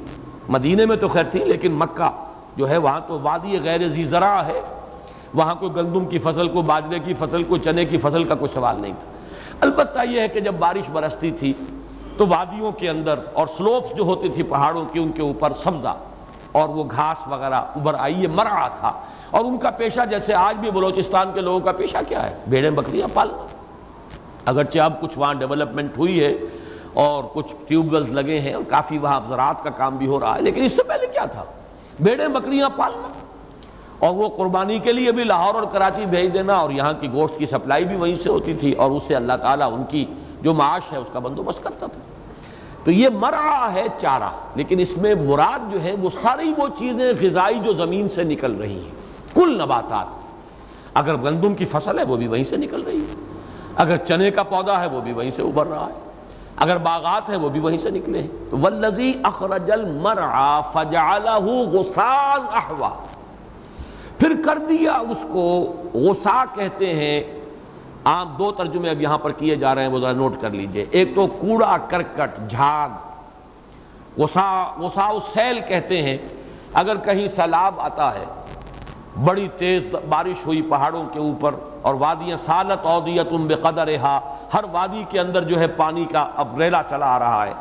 تو جب پانی کا ریلا آتا تھا تو جو پہلے گند ہوتا تھا، پڑا ہوا کوڑا کرکٹ، پہلے وہ اس کو ابھارتا ہے۔ اور آگے جو ہے، اس کے میں نے چونکہ بچپن میں یہ منظر دیکھا ہے ہمارے ہاں حصار میں، نہر تھی ایک۔ تو نہر جو ہے، وہ ہمیشہ نہیں اس میں پانی آتا تھا، کچھ عرصے خشک رہتی تھی، پھر پانی آتا تھا۔ جب پانی آتا تھا، تو اس میں آگے آگے کوڑا، کرکٹ، گند، یہ چیزیں ہیں جس کو کہ اس نہر کے اندر جبکہ وہ خشک تھی، جو کوڑا، کرکٹ پڑ گیا، کچھ لوگوں نے گندگی ڈال دی۔ اب جب پانی آیا، سب سے پہلے اس کو سامنے لاتا تھا، بہا کر۔ تو جب بھی سیلاب آتا ہے تو کوڑا کرکٹ اس کے اوپر پہلے ہوتا ہے، پھر کہیں بعد میں جب یہ ساری چیزیں ادھر ادھر ہو جائیں تو پھر صاف پانی آتا ہے۔ تو اس کے لیے بھی لفظ غساؤ سیل آیا ہے۔ جھاگ کے معنی میں بھی یہ لفظ آتا ہے، کوڑے کرکٹ کے لیے بھی آتا ہے۔ اور ایک یہ ہے کہ ایک ایسی شے کے لیے بھی جو بڑی گھنی ہو اور گتھی ہوئی ہو۔ جیسے وہ کوڑا کرکٹ اور جھاڑیاں آپس میں گتھی ہوئی ہوتی ہیں، اسی طریقے سے اگر کوئی فصل جو ہے گتھی ہوئی ہے، بہت ہی گھنی فصل ہے تو اس کے لیے بھی یہ لفظ آئے گا۔ یہ میں عرض کر رہا ہوں کہ اکثر و بیشتر تو اس کا مفہوم لیا گیا ہے کوڑا کرکٹ۔ لیکن ایک رائے یہ بھی ہے اور ہمارے متقدمین میں سے امام فرا، جو لغت کے بہت بڑے امام ہیں، امام ابو عبیدہ، جو بہت بڑے لغت کے امام ہیں، ان کی بھی رائے یہ ہے، عام رائے سے ہٹ کر، کوڑا کرکٹ نہیں، بلکہ فصل، باغ۔ اور اسی طریقے سے مولانا فراہی اور مولانا اصلاحی، ان دونوں کی رائے بھی یہ ہے کہ اس سے مراد کوڑا کرکٹ نہیں ہے، بلکہ وہ سبزہ پہلے زمین میں ظاہر ہوا اور پھر وہ اتنا اپچا اتنا نمایاں ہوا، گت گئے پودے ایک دوسرے کے اندر۔ اور وہ ایسے ہو گئے کہ جیسے باہم پیوست ہو جائیں، گھنا باغ، گھنی جو ہے اس کے اندر پیداوار ہوئی ہے، بڑا گھنا سبزہ ہے۔ اور اس کے ساتھ لفظ آئے احوا غسان احوا۔ احوا کہتے ہیں ایسے رنگ کو جس پہ سیاہی غالب آ جائے۔ سرخ رنگ ہے، گہرا سرخ۔ اور اس کے اندر ایک سیاہی کا عنصر نمایاں ہو جاتا ہے، جتنا گہرا ہوگا سرخ رنگ۔ وہ سیاہی کا انداز پیدا ہو جائے گا۔ سیاہی مائل سرخ۔ اسی طرح سبز، جب سبز بہت گہرا ہوگا، گہرا ہوتا چلا جائے گا، گہرا ہوتا چلا جائے گا، اس میں بھی ایک سیاہی نمایاں ہو جائے گی۔ تو احوا کہتے ہیں وہ سیاہی مائل رنگت جو کسی رنگ کی شدت کی وجہ سے خواہ وہ سبز ہو، خواہ سرخ ہو، اس میں اگر وہ سیاہی کا رنگ پیدا ہو گیا انداز، تو وہ بھی احوا ہے۔ تو اب ایک ترجمہ تو یہ کیا گیا ہے کہ اس سے مراد یہ ہے، اللہ سبزہ نکالتا ہے پھر اسے کوڑا کرکٹ کر دیتا ہے، سیاہ ہو کر کوڑا کرکٹ بن کر اور وہ سبزہ ختم ہو جاتا ہے۔ یہ مفہوم قرآن مجید میں بار بار آیا ہے اور آیا ہے باس بادل موت کے لیے۔ کہ تم دیکھتے نہیں؟ بارش برستی ہے اور زندگی کے آثار سبزہ ہے روئیدگی ہے، رونق ہے، بہار ہے۔ پھر وہی سبزہ جو ہے مرجھا جاتا ہے، پیلا پڑ جاتا ہے۔ پھر وہ سیاہ ہو کر اور کوڑا کرکٹ ہو کر پاؤں تلے روندا جاتا ہے، چورا چورا ہو جاتا ہے۔ اسی طریقے سے تم بھی جوانی بھی تم پر آئی ہے، شدت بھی ہے، بڑھاپا بھی آئے گا اور تم چورا چورا ہو کر، جبکہ تم موت، تم، تمہیں آدھا بوچے گی، زمین میں دفن کر دیے جاؤ گے، پھر تم اسی طریقے سے جیسے کہ وہ سبزہ پاؤں تلے روندا جاتا ہے، تمہاری بھی قبریں کتنی دیر تک رہتی ہیں، باہر ہموار ہو جاتی ہیں، لوگ چلتے پڑتے ہیں خبروں کے اوپر۔ تو یہ در حقیقت حیات دنیاوی کی بے ثباتی اور اس کے لیے ابتدا اور پھر اس کے لیے معاد کا جو معاملہ ہے، یہ قرآن مجید میں اس تمثیل کے حوالے سے بہت مرتبہ آیا ہے۔ لیکن میری رائے بین حضرات کے ساتھ ہے یعنی امام فرا اور ابو عبیدہ اور اسی طرح مولانا فراہی، مولانا اصلاحی کی رائے۔ یہاں یہ مضمون نہیں ہے۔ اس لیے کہ میں بیان کر چکا ہوں یہ صورت کا رنگ ہے حکمت کا، فلسفے کا۔ اس صورت کا رنگ تذکیر اور انذار کا ہے ہی نہیں۔ مضمون باس بادل موت کا یہاں اس طریقے سے آیا ہی نہیں ہے۔ جیسے سورہ قیامہ میں آیا ہے یا بے شمار صورتوں میں آیا ہے، یہاں وہ رنگ نہیں ہے۔ تو یہ دوسری رائے ہے کہ تم دیکھتے ہو کہ وہ زمین سے سبزہ نکالتا ہے۔ پھر وہ سبزہ جب اپنی جوانی پر آتا ہے، شدت نمو کی وجہ سے، اس میں جو حیات کا جو مادہ جوش کھاتا ہے، تو وہ سبزی مائل ہو کر سرخ یعنی سیاہی مائل سبزہ ہو جاتا ہے، اور یہ گویا کہ اس کے بہار کی انتہا ہے۔ یہی لفظ سورہ رحمان میں آیا ہے۔ وَمِن ہما جنتان مدھام متان اور مدھام متان جو ہے، اس کے بارے میں بھی یہی وضاحت آتی ہے کہ ایسا گہرا سبز رنگ کہ جس پر سیاہی کا انداز پیدا ہو جائے۔ صحرا کے اندر آپ کو معلوم ہے کہ کھجور کے درخت جو ہوتے ہیں، اب چونکہ وہاں گرد و غبار بھی ہوتا ہے، پھر اس میں شدت ہوتی ہے۔ تو معلوم ایسا ہوتا ہے کہ جیسے سیاہی مائل ہے یہ درخت، اگر آپ جہاز سے کبھی گزرے ہو سکھر کے اوپر سے ذرا فوکر کی فلائٹ سے، تو معلوم ہوتا ہے کہ وہ جیسے گوبھی کے پھول کھلے ہوئے ہیں۔ اوپر سے جب آپ درخت کے، کھجور کے درختوں کو دیکھتے ہیں، اور ان پر سیاہی مائل کیفیت ہوتی ہے رنگ کی۔ کچھ گرد و غبار بھی فضا میں بھی ہے پتوں پر بھی ہے۔ تو یہ گویا کہ نہایت گھنے باغ کے لیے لفظ آتا ہے۔ تو ہم اس کو ابھارتے ہیں والذی اخرج المرع فجعلہ غسان احوا اور اس سے جیسا کہ میں نے ابتدا میں عرض کیا تھا، اس سے ربط قائم ہوتا ہے۔ فَمَحِلِ الْكَافِرِينَ أَمْهِلْهُمْ رُوَيْدًا یہ تدریجن ہوگا اے نبی۔ ابھی تو سبزہ نمودار ہوا ہے۔ ابھی تو آپ پر وہی کا آغاز ہوا ہے۔ میں عرض کر چکا ہوں، میرے نزدیک یہ صورتیں اپنے زمانہ نزول کے اعتبار سے بالکل ابتدائی دور کی صورت ہے یہ۔ صورت الدحا اور صورت الانشراء کا جو زمانہ نزول ہے، وہی میرے نزدیک اس سورہ مبارکہ کا ہے۔ تو ابھی تو سبزہ ظاہر ہوا ہے، ابھی یہ اپچے گا، ابھی یہ اپنی پوری بہار پر آئے گا۔ ابھی اس کے اندر وہ گتھے ہوئے گھنے باغ کی کیفیت پیدا ہوگی، جس کا رنگ جو ہے، سیاہی ماہل گہرا سبز ہو جاتا ہے۔ یہ ہوگا۔ لیکن یہ سہج سہج ہوگا تدریجن ہوگا۔ آپ صبر کیجیے، آپ جھیلیے، ان کو مہلت دیجیے۔ فَمَحِلِ رویدہ تو جیسے اللہ تعالیٰ کی تخلیق میں ایک تدریج ہے، الَّذِي خَلَقَ فَسَوَّا وَالَّذِي قَدَّرَ فَحَدَا اس کی ہدایت کے بھی مدارج ہیں، مراحل ہیں، اس کے بھی درجات ہیں۔ اسی طرح تقدیر کے بھی درجے ہیں، نوعی تقدیر بھی ہے۔ اور انفرادی تقدیر بھی ہے۔ اسی طریقے سے یہ ہدایت کا عمل جو ہے، یہ بھی دفاتن ہو جانے والا نہیں ہے، بلکہ یہ جیسے سبدہ نمودار ہوتا ہے، وقت لگتا ہے اسے اپنی پوری شدت کو پہنچنے پر۔ اسی طریقے سے یہ جو سبزہ ہے، یہ جو رویدگی ہے، یہ جو بہار آ رہی ہے، وہی کی بہار، یہ بھی رفتہ رفتہ آئے گی تدریجن آئے گی، سہج سہج آئے گی۔ اس کے لیے آپ کو تحمل کی بھی ضرورت ہے اور اس کے لیے آپ کو صبر کی بھی ضرورت ہے سنقرئو کا فلا تنسا۔ یہ جڑ رہی ہے یہ آیت اس مضمون کے ساتھ۔ ان قریب ہم آپ کو پڑھا دیں گے، پھر آپ بھولیں گے نہیں۔ اس میں بھی حضور کی ایک اجلت پسندی ہے جو اس آیت کے پس منظر میں ہے۔ حضور پر جب قرآن مجید کی وہی نازل ہوتی تھی، آپ جلدی جلدی اپنی زبان کو حرکت دیتے تھے تاکہ یاد کر لیں۔ جس سے سورہ قیامہ میں بھی آپ کو روکا گیا۔ لا تحرک بہی لسانک لتعجل بھی اے نبی، اپنی زبان کو اس قرآن کے ساتھ تیزی سے ہجرت تیزی سے حرکت نہ دیجیے کہ جلدی سے اسے یاد کر لیں اور جیسے پہلا سبق یاد ہوگا تو اگلا ملے گا۔ اگلا سبق یاد ہوگا تو آگے ملے گا۔ جیسے کہ ایک ہو نہار شاگرد جو ہے، وہ اپنی محنت بزن سعی کرتا ہے کس لیے؟ تاکہ استاد مجھے اگلے سبق کا اہل سمجھے۔ وہ سبق میں پکا لوں گا، یاد کر لوں گا، تو پھر اگلے سبق کا میں اہل ہوں گا، پھر اگلا سبق ملے گا۔ تو حضور میں ایک اجلت تھی علم کے لیے کہ جلد از جلد مجھے یہ علم اور بڑھے، میرے علم میں اضافہ ہو۔ اسی لیے سورہ تاہا میں فرمایا، وَلَا تَعْجَلْ بِالْقُرْآنِ مِن قَبْلِ أَن يُقْضَى إِلَيْكَ وَحْيُهُ وَقُلْ رَبِّ زِدْنِي عِلْمًا۔ دیکھیے نبی، اس قرآن کے لیے جلدی نہ کیجیے۔ اس سے پہلے کہ ہماری حکمت میں جو تدریج معین ہے، اس کے مطابق اس کی وہی مکمل ہو جائے۔ ہاں اللہ سے دعا کیا کیجیے۔ اے اللہ، میرے علم میں اضافہ فرما۔ لیکن لا تعجل بالقرآن، جلدی نہ کیجیے قرآن کے بارے میں۔ اس کا نزول ایک تدریج سے ہوگا اور وہ تدریج ہماری حکمت بالغاہ میں معین ہے۔ اس میں کوئی تبدیلی نہیں ہوگی۔ آپ کا شوق اپنی جگہ آپ کو جو محبت ہے قرآن سے وہ ہمیں معلوم ہے۔ اسی طرح سورہ قیامہ میں فرمایا، لا تحرک بہی لسانک لتعجل بھی ان علینا جمعہ و قرآن آپ اپنی زبان کو تیزی سے حرکت نہ دیجیے کہ آپ جلدی سے یاد کر لیں اس قرآن کو۔ ہمارے ذمے ہے اس کا آپ کے سینے میں جمع کر دینا۔ اس میں ایک شفقت بھی ہے حضور پر کہ آپ یہ مشقت جھیلیے ہی نہیں۔ ہمارے ہم اپنے ذمہ ہمارا ہم نے لے لیا ہے۔ آپ کے سینے میں ہم اسے جمع کر دیں گے۔ ان علینا جمعہ و قرآن فیضا قرآن فتب قرآن اس کی تفصیل میں سورہ قیامہ کے درس میں بیان کر چکا ہوں۔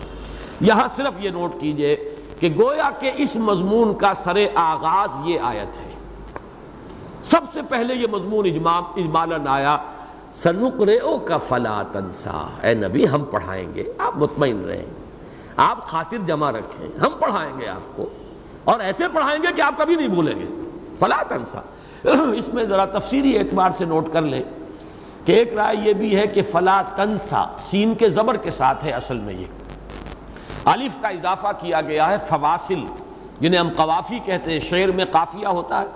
قرآن مجید چونکہ شعر نہیں ہے، لہذا قافیے کے لفظ کا اطلاق مناسب نہیں ہے، بلکہ فواصل، آیات کے جو آخری جو ہیں، الفاظ ان میں ایک مناسبت ہوتی ہے، صوتی آہنگ ہوتا ہے۔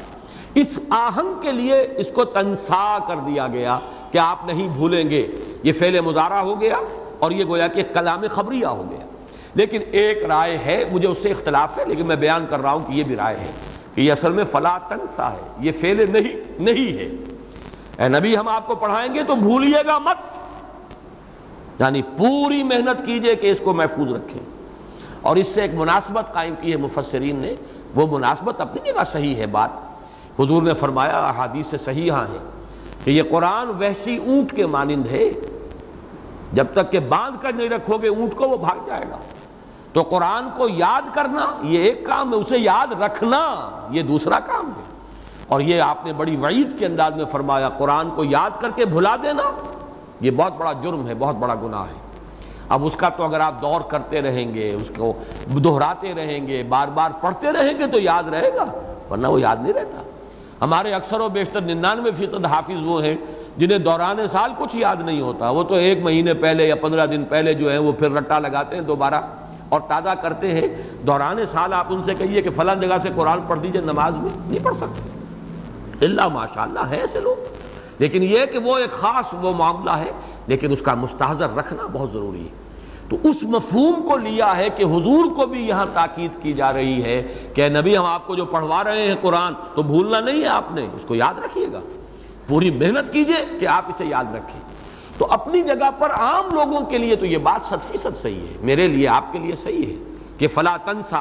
اگر یہ فعل نہیں مانا جائے تو یہ مضمون بھی اپنی جگہ درست ہوگا۔ لیکن محمد الرسول اللہ کے لیے صلی اللہ علیہ وسلم یہ مفہوم درست نہیں ہے۔ اس لیے کہ جب سورہ قیامہ القرآن یفسر و بعض بعضا، قرآن کا ایک حصہ دوسرے حصے کی تفسیر کرتا ہے۔ تو اس اصول کے تحت سورہ قیامہ میں جب مفہوم آ گیا کہ لا تحرک بہی لسانک لتعجل بہ، ان علینا جمعہ و قرآن اللہ نے اپنے ذمے لے لیا ہے۔ حضور سے یہ مشقت جو ہے اللہ نے ہٹا لی۔ اے نبی، آپ کو اپنے اوپر بوجھ لینے کی ضرورت نہیں ہے۔ ہمارے ذمے ہے، ہم آپ کے سینے میں اس کو محفوظ کر دیں گے۔ تو یہی مفہوم یہاں لیا جانا چاہیے سنقرئو کا فلا تنسا۔ ہم پڑھائیں گے آپ کو، فکر نہ کیجیے، اور پورا پڑھا دیں گے قرآن آپ کو۔ ابھی تو یہ ظہور ہوا ہے، جیسے ابھی وہ آم کے درخت کی دو ہی پتیاں ظاہر ہوئی ہیں، گٹھلی پھٹی ہے ابھی۔ ابھی تو فلق ہوا ہے، فالق الاسباح اور فالق الحب والنوا۔ اس نے وہی کا یہ کی کلی جو ہے، ابھی اس کو ظاہر کیا ہے۔ ابھی تو یہ تناور درخت بنے گا، سب رکرے کا اور یہ کوئی لمبی بات نہیں ہے۔ ہمارے دنیاوی حساب سے بھی کتنے برس؟ بائیس برس؟ نہیں۔ تیئیس برس۔ تیئیس برس قمری۔ اور ہمارے حساب سے وہ بمشکل ساڑھے اکیس برس بنیں گے یا بائیس برس بنیں گے۔ اس میں قرآن کی تکمیل ہو گئی۔ اس لیے سین جو مستقبل قریب کے لیے آتا ہے، وہ بھی صحیح ہے۔ سلوک رہے ہوگا اب پڑھائیں گے، آپ کو سارا پڑھا دیں گے، لیکن یہ کہ آپ اس میں بھولیں گے نہیں اور آپ اس کو کوئی تشویش اپنے دل میں نہ رکھیے۔ اللہ ماشاء اللہ یہ مضمون ذرا اب ثقیل ہے۔ سوائے اس کے جو اللہ چاہے۔ اس کا کیا مفہوم ہے؟ بظاہر الفاظ جسے ہم مفہوم مخالف کہتے ہیں۔ اس کی روح سے تو اس کا مطلب یہ نکلتا ہے کہ گویا کہ قرآن کا کوئی حصہ حضور بھول بھی گئے۔ یا اس کا کوئی امکان تھا کہ حضور بھول جائیں؟ سنکروں کا فلا تنسا، یہ تو ایک کیٹیگوریکل سٹیٹمنٹ ہے۔ ہم پڑھائیں گے آپ کو، پھر آپ نہیں بھولیں گے۔ اللہ ماشاء اللہ اس کا مطلب یہ کہ ایک امکان پیدا ہو گیا کہ کوئی شے آپ بھول بھی سکتے ہیں۔ یہ جو اللہ ماشاء اللہ ہے، اس کی توجیح کیا ہوگی؟ میرے نزدیک جو راجح جو توجیح ہے اس کی، جو زیادہ میرے نزدیک قابل ترجیح ہے وہ تو یہ ہے کہ یہ صرف اللہ تعالیٰ کی قدرت کاملہ کے اظہار کے لیے آیا ہے۔ اور اس کی میں مثالیں ابھی دوں گا۔ اس سے لازم نہیں آتا کہ کوئی شے حضور کے یہاں پہ بھولنے کا اس بات کیا جا رہا ہو کہ ہاں جو ہم چاہیں گے بھلا دیں۔ یا یہ کہ سوائے اس کے جو اللہ چاہے گا وہ آپ بھول جائیں گے، باقی آپ نہیں بھولیں گے۔ جو اللہ چاہتا ہے کہ آپ نہ بھولیں، ظاہر بات ہے، آپ نہیں بھولیں گے۔ گویا کہ آپ کی مشقت پر دار و مدار نہیں ہے، اللہ کی مشیت پر دار و مدار ہے۔ لیکن یہ کہ اصل میں یہ ہوتا ہے، جس کی مثالیں میں آپ کو دوں گا، یہ در حقیقت صرف اللہ کی مشیت مطلقہ، ہر مشیت پر اللہ کی مشیت غالب ہے۔ کوئی کچھ نہیں چاہ سکتا جب تک کہ اللہ نہ چاہے۔ وما تشاؤن اللہ شاء اللہ تمہارے چاہے کچھ نہیں ہو سکتا جب تک کہ اللہ نہ چاہے۔ یا اس کا یہ مفہوم بھی بعض حضرات نے لیا ہے، یہ میں صورت الدہر میں بیان کر چکا ہوں تفصیل سے، اب مزید وضاحت کا یہاں امکان نہیں ہے۔ تم چاہ بھی نہیں سکتے جب تک کہ اللہ نہ چاہے۔ یہ بھی اس کا ایک لفظی ترجمہ تو ہے۔ اس کا مطلب یہ ہے کہ مشیت باری تعالی اور اللہ کا اذن ہر شے پر غالب ہے، اس کے بغیر کوئی شے وجود میں نہیں آ سکتی۔ اور اس کو، اس حقیقت کو واضح کرنے کے لیے یہ الفاظ آ جاتے ہیں۔ اس کا مفہوم مخالف لیا جانا کہ لازماً اس کا مطلب یہ ہے کہ اس سے کوئی شے جو ہے بھولی جائے گی یا کوئی استثناء جو بیان کیا جا رہا ہے، وہ صرف بیان کرنے کے لیے نہیں ہے، بلکہ اس کا کوئی واقعی مصداق بھی ہے، یہ ضروری نہیں ہے۔ جس کی مثال میں آپ کو دے رہا ہوں۔ سورہ ہود میں آیات نمبر 107 108 میں جنت اور دوزخ دونوں کے بارے میں فرمایا، خالدین فیہا ما دامت السماوات والارض الا ما شاء ربک۔ اہل جہنم جہنم میں رہیں گے، جب تک آسمان اور زمین قائم رہیں گے، سوائے اس کے جو اللہ چاہے۔ چلیے، جہنم والوں کے لیے تو بات سمجھ میں آتی ہے کہ اہل ایمان، جن کے دلوں میں ایمان تو ہوگا، لیکن اعمال میں نیکیوں کا پلڑا ہلکا ہوگا، وہ بھی جہنم میں جائیں گے۔ لیکن اپنے گناہوں کی پاداش وہاں سے بھگت کر نکل آئیں گے۔ تو یہاں اللہ بامانی ہو گیا، لیکن جنت والوں کے لیے۔ خالدین فیہا ما دامت السماوات والارض الا ما شاء ربک۔ رہیں گے اس میں ہمیشہ ہمیش، جب تک کہ قائم رہیں زمین و آسمان، سوائے اس کے جو چاہے تیرا رب۔ اب ظاہر بات ہے کہ یہاں پر سوائے جو چاہے تیرا رب، یہ آیا ہے اللہ کی مشیت مطلقہ کے اظہار اور اس بات کے لیے۔ اس کا کوئی مصداق خارجی اور اس کا کوئی مفہوم مخالف لازمن لیا جانا جو ہے، وہ یہاں پر ضروری نہیں ہے۔ اسی طرح دیکھیے۔ فرمایا گیا، وَلَئِن شِئْنَا لَنَذْهَبَنَّ بِالَّذِي أَوْحَيْنَا إِلَيْكَ اے نبی، اگر ہم چاہیں تو جو وہی ہم نے آپ کی طرف کی، ہم لے جائیں، سلب کر لیں آپ سے۔ اگر ہم چاہیں۔ لیکن اس کا مطلب یہ نہیں ہے کہ اللہ نے ایسا چاہا۔ معاذ اللہ۔ یہ بھی اللہ تعالیٰ کی قدرت کاملہ کے ظہور کے لیے۔ لوگوں کو بتایا جا رہا ہے، یہ قرآن نہ محمد کی اپنی ایجاد ہے۔ نہ ان کی اپنی تصنیف ہے، نہ وہ اسے اپنے سینے میں برقرار رکھنے پر قادر ہیں۔ یہ ہم نے ہی دیا ہے جب چاہیں ہم لے جائیں، اور جب تک چاہیں اس کو قائم رکھیں۔ اس کے یہ معنی نہیں ہے کہ اللہ کچھ لے بھی گیا معاذ اللہ، یا اس کا کوئی امکان تھا کہ اللہ تعالیٰ اس قرآن کی وہی میں سے کوئی سلب بھی کر لے۔ لیکن اللہ کی مشیت مطلقہ کا اظہار جو ہے وہ ان الفاظ سے ہوا۔ وَلَئِن شَيْنَا لَنَزْهَبَنَّ بِالَّذِي أَوْحَيْنَا إِلَيْكَ۔ ہم چاہیں تو سلب کر لیں، لے جائیں۔ اور یہی مضمون ہے، عجیب بات ہے کہ یہ قرآن مجید ہی کے بارے میں یہ دونوں مضامین آئے ہیں۔ یہاں پر بھی ظاہر بات ہے سنقرے کا فلا تنسا اللہ ماشاء اللہ، قرآن کے بارے میں ہے۔ اور قرآن مجید ہی کے بارے میں سورہ بنی اسرائیل کی آیت آپ کو سنا دی، اور قرآن مجید ہی کے بارے میں فرمایا سورہ شورہ میں، ام یقولون افطرا ام یقولون افطرا علی اللہ کذبا فین یشاء اللہ یختم علی قلبک۔ کیا یہ لوگ کہتے ہیں کہ یہ محمد نے خود جھوٹ گھڑ لیا ہے، قرآن اپنی طرف سے گھڑ کر اللہ کی طرف منسوخ کر دیا۔ تو اے نبی، اگر ہم چاہیں آپ کے دل پر مہر کر دیں۔ معاذ اللہ۔ کیا اس کو اس معنی میں لیا جا سکتا ہے کہ حضور کے قلب پر مہر ہو سکتی تھی؟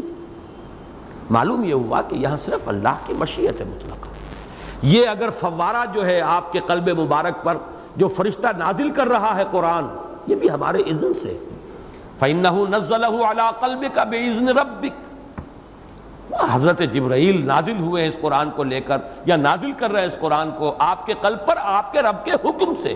نہ وہ آئے ہیں اپنی مرضی سے، نہ آپ کا اختیار ہے کہ آپ نے قرآن چاہا ہو اور آپ کو مل گیا ہو۔ یہ کلیتن اللہ کی دین ہے، وہ جب چاہے آپ کے دل کا دروازہ بند کر دے اور یہ وہی اس میں داخل ہی نہ ہو سکے۔ وَلَئِن شَيْنَا لَنَزْهَبَنَّ بِالَّذِي أَوْحَيْنَا إِلَيْكَ۔ اور ام یقولون افترا علی اللہ کذبا، فَإِن يَشَئِ اللَّهُ يَقْتِمْ عَلَىٰ قَلْبِكَ اللہ چاہے تو آپ کے دل پر مہر لگا سکتا ہے، لیکن یہاں پر کوئی بھی اس کا مفہوم یہ لینا کہ اب استثناء جو ہے اس میں یا جو بات کہی جا رہی ہے، اس کا کوئی مصداق جو ہے عملاً ہونا چاہیے، یہ ضروری نہیں۔ تو میرے نزدیک اللہ ماشاء اللہ، یہ صرف اسی معنی میں ہے کہ جو سوائے اس کے جو اللہ چاہے۔ اور اس میں اشارہ ہو رہا ہے کہ آپ کتنا ہی زور لگا لیں قرآن کو یاد کرنے پر اور یاد رکھنے پر، اگر اللہ نہیں چاہے گا تو آپ یاد نہیں رکھ سکتے۔ صحیح بات؟ ہے اس حد تک کوئی اختلاف کی گنجائش ہی نہیں۔ اگر اللہ نہیں چاہے گا، اللہ تو ضمانت دے رہا ہے کہ آپ مشقت جھیلیے ہی نا ہم پڑھائیں گے، آپ کو آپ بھولیں گے نہیں۔ یا یہ کہ ہم آپ کو پڑھائیں گے اور ہم جمع کر دیں گے قرآن کو آپ کے سینے میں۔ ان علینا جمع ہوا قرآن لیکن یہ اپنی جگہ حقیقت ہے۔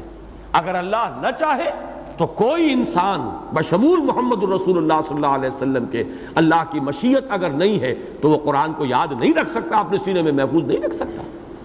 وَلَئِن شَيْنَا لَنَزْهَبَنَّ بِالَّذِي أَوْحَيْنَا إِلَيْكَ ہم چاہیں تو لے جائیں سب کر لیں۔ آپ سے چھین لیں جو کچھ ہم نے آپ کو دیا ہے۔ اور جیسے کہ ابھی میں آپ کو سنا چکا ہوں، ان یشا یختم، اللہ تعالیٰ جو ہے، ختم مہر لگا دے آپ کے دل پر۔ یختم علی قلبک۔ اللہ چاہے تو اے نبی آپ کے دل پر مہر لگا دے۔ معاذ اللہ، اس کا کوئی امکان نہیں۔ اسی معنی میں ہے اللہ ماشاء اللہ باقی جو حضرات اس کو مانتے ہیں کہ اس کا کوئی وجود ہے، اللہ نے واقعی کچھ بھلایا بھی ہے حضور کو۔ وہ اس کا تعلق جوڑتے ہیں نسخ کے ساتھ۔ ما ننسخ من آیت او ننسہا نعت بخیر منہا۔ نسخ جو ہے اس کو تمام مانتے ہیں کہ ایک نسخ ہوا ہے سابقہ شریعت سے بہت سے احکام منسوخ کر دیے گئے شریعت محمدی میں، صلی اللہ علیہ وسلم۔ یہ ایک نسخ ہے۔ اس پر تو سب کا اجماع ہے۔ ایک قرآن مجید میں بھی نسخ ہوا ہے۔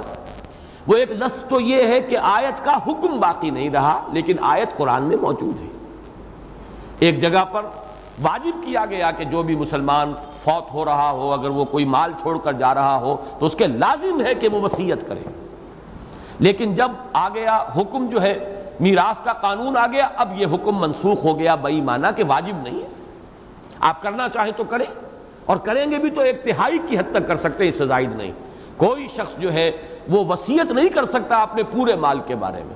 دو تہائی تو لازمن تقسیم ہوگا قانون وراثت کے مطابق۔ آپ کی وسیعت ہے تو وہ ایگزیکیوٹ ہوگی ون تھرڈ میں۔ معلوم ہوا کہ کہاں وہ حکم تھا؟ کوتب علیکم اذا حضر احدکم الموت ان ترک خیر للوصیہ وسیعت واجب کی گئی، لیکن یہ حکم منسوخ ہو چکا ہے، جبکہ قانون وراثت، قانون میراث نازل ہو گیا۔ اب اس کی ضرورت نہیں، آپ چاہیں کریں چاہیں نہ کریں۔ کریں گے بھی تو ایک تہائی میں، بقیہ دو تہائی میں اس کی ایگزیکیوشن ہوگی ہی نہیں۔ اگر آپ کر بھی دیں گے، پوری پوری اپنی جو وراثت میں کوئی وصیت کر دیں۔ اس اعتبار سے نسخ حکم جو ہے، کہ آیت قرآن میں باقی ہے، موجود ہے اس کی بھی حکمت ہے اللہ کی۔ یقیناً اس میں بھی بہت سی برکت اور خیر کا پہلو ہے۔ لیکن یہ ہے کہ اس کا حکم، جیسے کہ وہ اس آیت کے الفاظ سے مطلقاً ظاہر اور متبادر ہو رہا تھا، وہ حکم منسوخ ہو گیا۔ ایک تیسرا جو نسخ ہے، وہ بھی تسلیم کیا جاتا ہے، اگرچہ اسے دل قبول نہیں کرتا۔ میں بھی صاف اعتراف کر رہا ہوں کہ میرا دل بھی اسے قبول نہیں کرتا، اگرچہ ہمارے علماء اسے تسلیم کرتے ہیں۔ اور وہ یہ ہے کہ آیت کا حکم تو باقی رہے، آیت کی تلاوت نہ ہو اور قرآن سے اس کو ساقط کر دیا جائے۔ یہ بات جو ہمارے علماء تسلیم کرتے ہیں، یہ صرف ایک حدیث کی وجہ سے۔ اور وہ حدیث یہ ہے کہ آیت رجم قرآن میں تھی۔ بعد میں وہ منسوخ ہو گئی، لیکن منسوخ التلاوت ہے، منسوخ الحکم نہیں۔ میں رجم کا شدت سے قائل ہوں۔ میں اسے حد شرعی مانتا ہوں۔ میں تسلیم کرتا ہوں کہ وہ سنت رسول سے ثابت، اجماع امت سے ثابت لہذا وہ حد شرعی ہے۔ لیکن یہ بات کہ آیت قرآن میں تھی وہ منسوخ ہو گئی، اس حدیث کی وجہ سے جو حضرت عمر سے مروی ہے اور حدیث صنعت کے اعتبار سے قوی ہے کہ قرآن میں آیت تھی اور ہم اس کی تلاوت کرتے تھے۔ بعد میں جو ہے یہ منسوخ التلاوت ہے، منسوخ الحکم نہیں ہے۔ اس کو میرا ذہن، میرا دل تسلیم نہیں کرتا۔ اس حدیث کو میں مانتا ہوں کہ وہ صحیح حدیث ہے۔ لیکن اصل مسئلہ کیا ہے؟ توجیح ہے۔ اس حدیث میں قرآن سے مراد تورات ہے، قرآن نہیں ہے۔ اور قرآن مجید سے میں ثابت کرتا ہوں کہ تورات پر بھی لفظ قرآن کا اطلاق ہوا ہے۔ وَقَالُوا لَن نُؤْمِنَ بِهَذَا الْقُرْآنِ وَلَا بِالَّذِي بَيْنَ يَدَيْهِ۔ وہ کہتے تھے، نہیں مانیں گے، نہ ہم اس قرآن کو مانیں گے، نہ اس قرآن کو کہ جو اس سے پہلے موجود ہے. تو تورات پر بھی لفظ قرآن کا اطلاق خود قرآن سے ثابت ہے۔ ایک اور مقام پر آیا سہران تظاہرا. یہ کہتے تھے مشرقین مکہ، یہ دو جادو ہیں، یہ تورات بھی جادو ہے اور قرآن بھی جادو ہے اور ان دونوں جادوؤں کا گٹھ جوڑ ہے۔ قرآن تصدیق کرتا ہے تورات کی، تورات تصدیق کر رہی ہے قرآن کی۔ تو یہ تو دو جادو ہیں جنہوں نے باہم گٹھ جوڑ کر لیا ہے۔ سہران تظاہرا۔ اس اعتبار سے قرآن اور تورات ان دونوں پر لفظ قرآن کا اطلاق ہوگا۔ اور وہ حدیث حضرت عمر کی میرے نزدیک صحیح ہے۔ بخاری شریف کی روایت ہے، اس کی سند میں کوئی ضعف نہیں ہے۔ لیکن توجیح یہ ہے کہ اس میں در حقیقت لفظ قرآن سے مراد تورات ہے۔ چنانچہ یہ دوسری احادیث سے اس کی کروبریشن ہوتی ہے، توثیق ہوتی ہے کہ جب مقدمہ پیش ہوا تھا یہودیوں کا حضور کی عدالت میں، اور وہ یہ چاہتے یہ تھے کہ ہمارے ہاں تو اس کی سزا جو ہے شادی شدہ کوئی تھا جوڑا جس نے کہ زنا کر لیا تھا یہود میں سے۔ تھے وہ اونچے لوگ، بچانا چاہتے تھے اپنے ان اونچے لوگوں کو۔ تو انہوں نے کہا، چلو محمد کے ہاں چلو، صلی اللہ علیہ وسلم۔ ان کے ہاں تو یہ رجم کی آیت ہے نہیں قرآن میں۔ چلو ان سے طے کراتے انہیں توقع تھی کہ بچاؤ ہو جائے۔ حضور نے فرمایا، تمہارے ہاں اس کا کیا حکم ہے؟ کچھ لا علمی کا اظہار کیا۔ حضور نے فرمایا، لاؤ تورات اور پڑھو۔ تو جہاں تورات کا نسخہ بھی لے آئے، لیکن جہاں آیت رجم تھی، اس کے اوپر ہاتھ رکھ لیا۔ حضور نے فرمایا، اٹھاؤ ہاتھ اپنا اور وہ آیت نکل آئی۔ آپ نے فرمایا، یہ حکم ہے اور میں اسی کا حکم دیتا ہوں اور رجم کر رہا ہوں میں۔ ان دونوں کو آپ نے رجم کروایا اور آپ نے فرمایا، اللہ میں نے تیری شریعت کا وہ حکم جو انہوں نے مار دیا تھا، ختم کر دیا تھا، آج میں نے زندہ کر دیا ہے۔ تو یہ اصلاً تورات کا حکم ہے، لیکن اس کو باقی رکھا گیا ہے۔ اور اس کو شریعت محمدی صلی اللہ علیہ وسلم میں ہمارے ہاں وہ سنت رسول پر مبنی ہے۔ یہ نہیں کہ وہ در حقیقت قرآن مجید کی آیت تھی۔ تو اس صرف اس ایک حدیث کی توجہ کے لیے جہاں تک میرا علم ہے، علماء کرام نے نسخ کی یہ تیسری شکل بھی مانی ہے۔ پہلی شکل متفق علیہ، نسخ کے معنی کیا ہے؟ تورات کے احکام قرآن میں ساقط کر دیے گئے۔ یہ نسخ ہے۔ شریعت موسوی کے احکام شریعت محمدی میں منسوخ ہو گئے، یہ نسخ ہے۔ ما ننسخ من آیت نونسہا نات بخیر منہا۔ اور یہ سورہ بقرہ میں آیا بھی ہے۔ یہود سے خطاب کے ضمن میں یہ آیت آئی ہے۔ اور اس سے مراد یہی ہے کہ تمہاری شریعت کے بہت سے احکام شریعت محمدی میں تبدیل کر دیے گئے۔ دوسرا نسخ وہ ہے کہ قرآن کے اندر آیات موجود ہیں، لیکن ان کا حکم یا مطلقاً، یا یہ ہے کہ جزوی طور پر وہ حکم منسوخ ہو چکا ہے۔ اور تیسرا نص یہ ہے جو میں نے عرض کیا ہے کہ ہمارے علماء اس کو مانتے ہیں، لیکن میں، میرا ذہن، میرا دل اسے تسلیم کرنے کو تیار نہیں۔ کہ قرآن کی کوئی آیت بالفعل تھی اور وہ منسوخ التلاوت ہو گئی، پھر بھی وہ اس کا حکم باقی ہے۔ یہ بات جو ہے اس کے لیے کوئی عقلی، منطقی دلیل سامنے نہیں آتی۔ اس بات کے لیے تو عقلی دلیل ہے کہ تدریجن احکام نازل ہوئے۔ پہلے ایک حکم آیا، پھر یہ کہ اس کے بعد اس سے بہتر شکل آ گئی۔ پہلے شراب کے بارے میں صرف یہ فرمایا کہ اس میں کچھ نفع کا پہلو بھی ہے، گناہ کا پہلو بھی ہے، لیکن گناہ کا پہلو جو ہے نفع کے پہلو سے بڑھ کر ہے۔ اسم ہما اکبر و من نفع شراب اور جوئے کے بارے میں۔ بس اتنی سی بات ختم کر دی۔ پھر آگے چل کر حکم آیا، دیکھو جب شراب کے نشے میں ہو تو نماز کے قریب مت جانا۔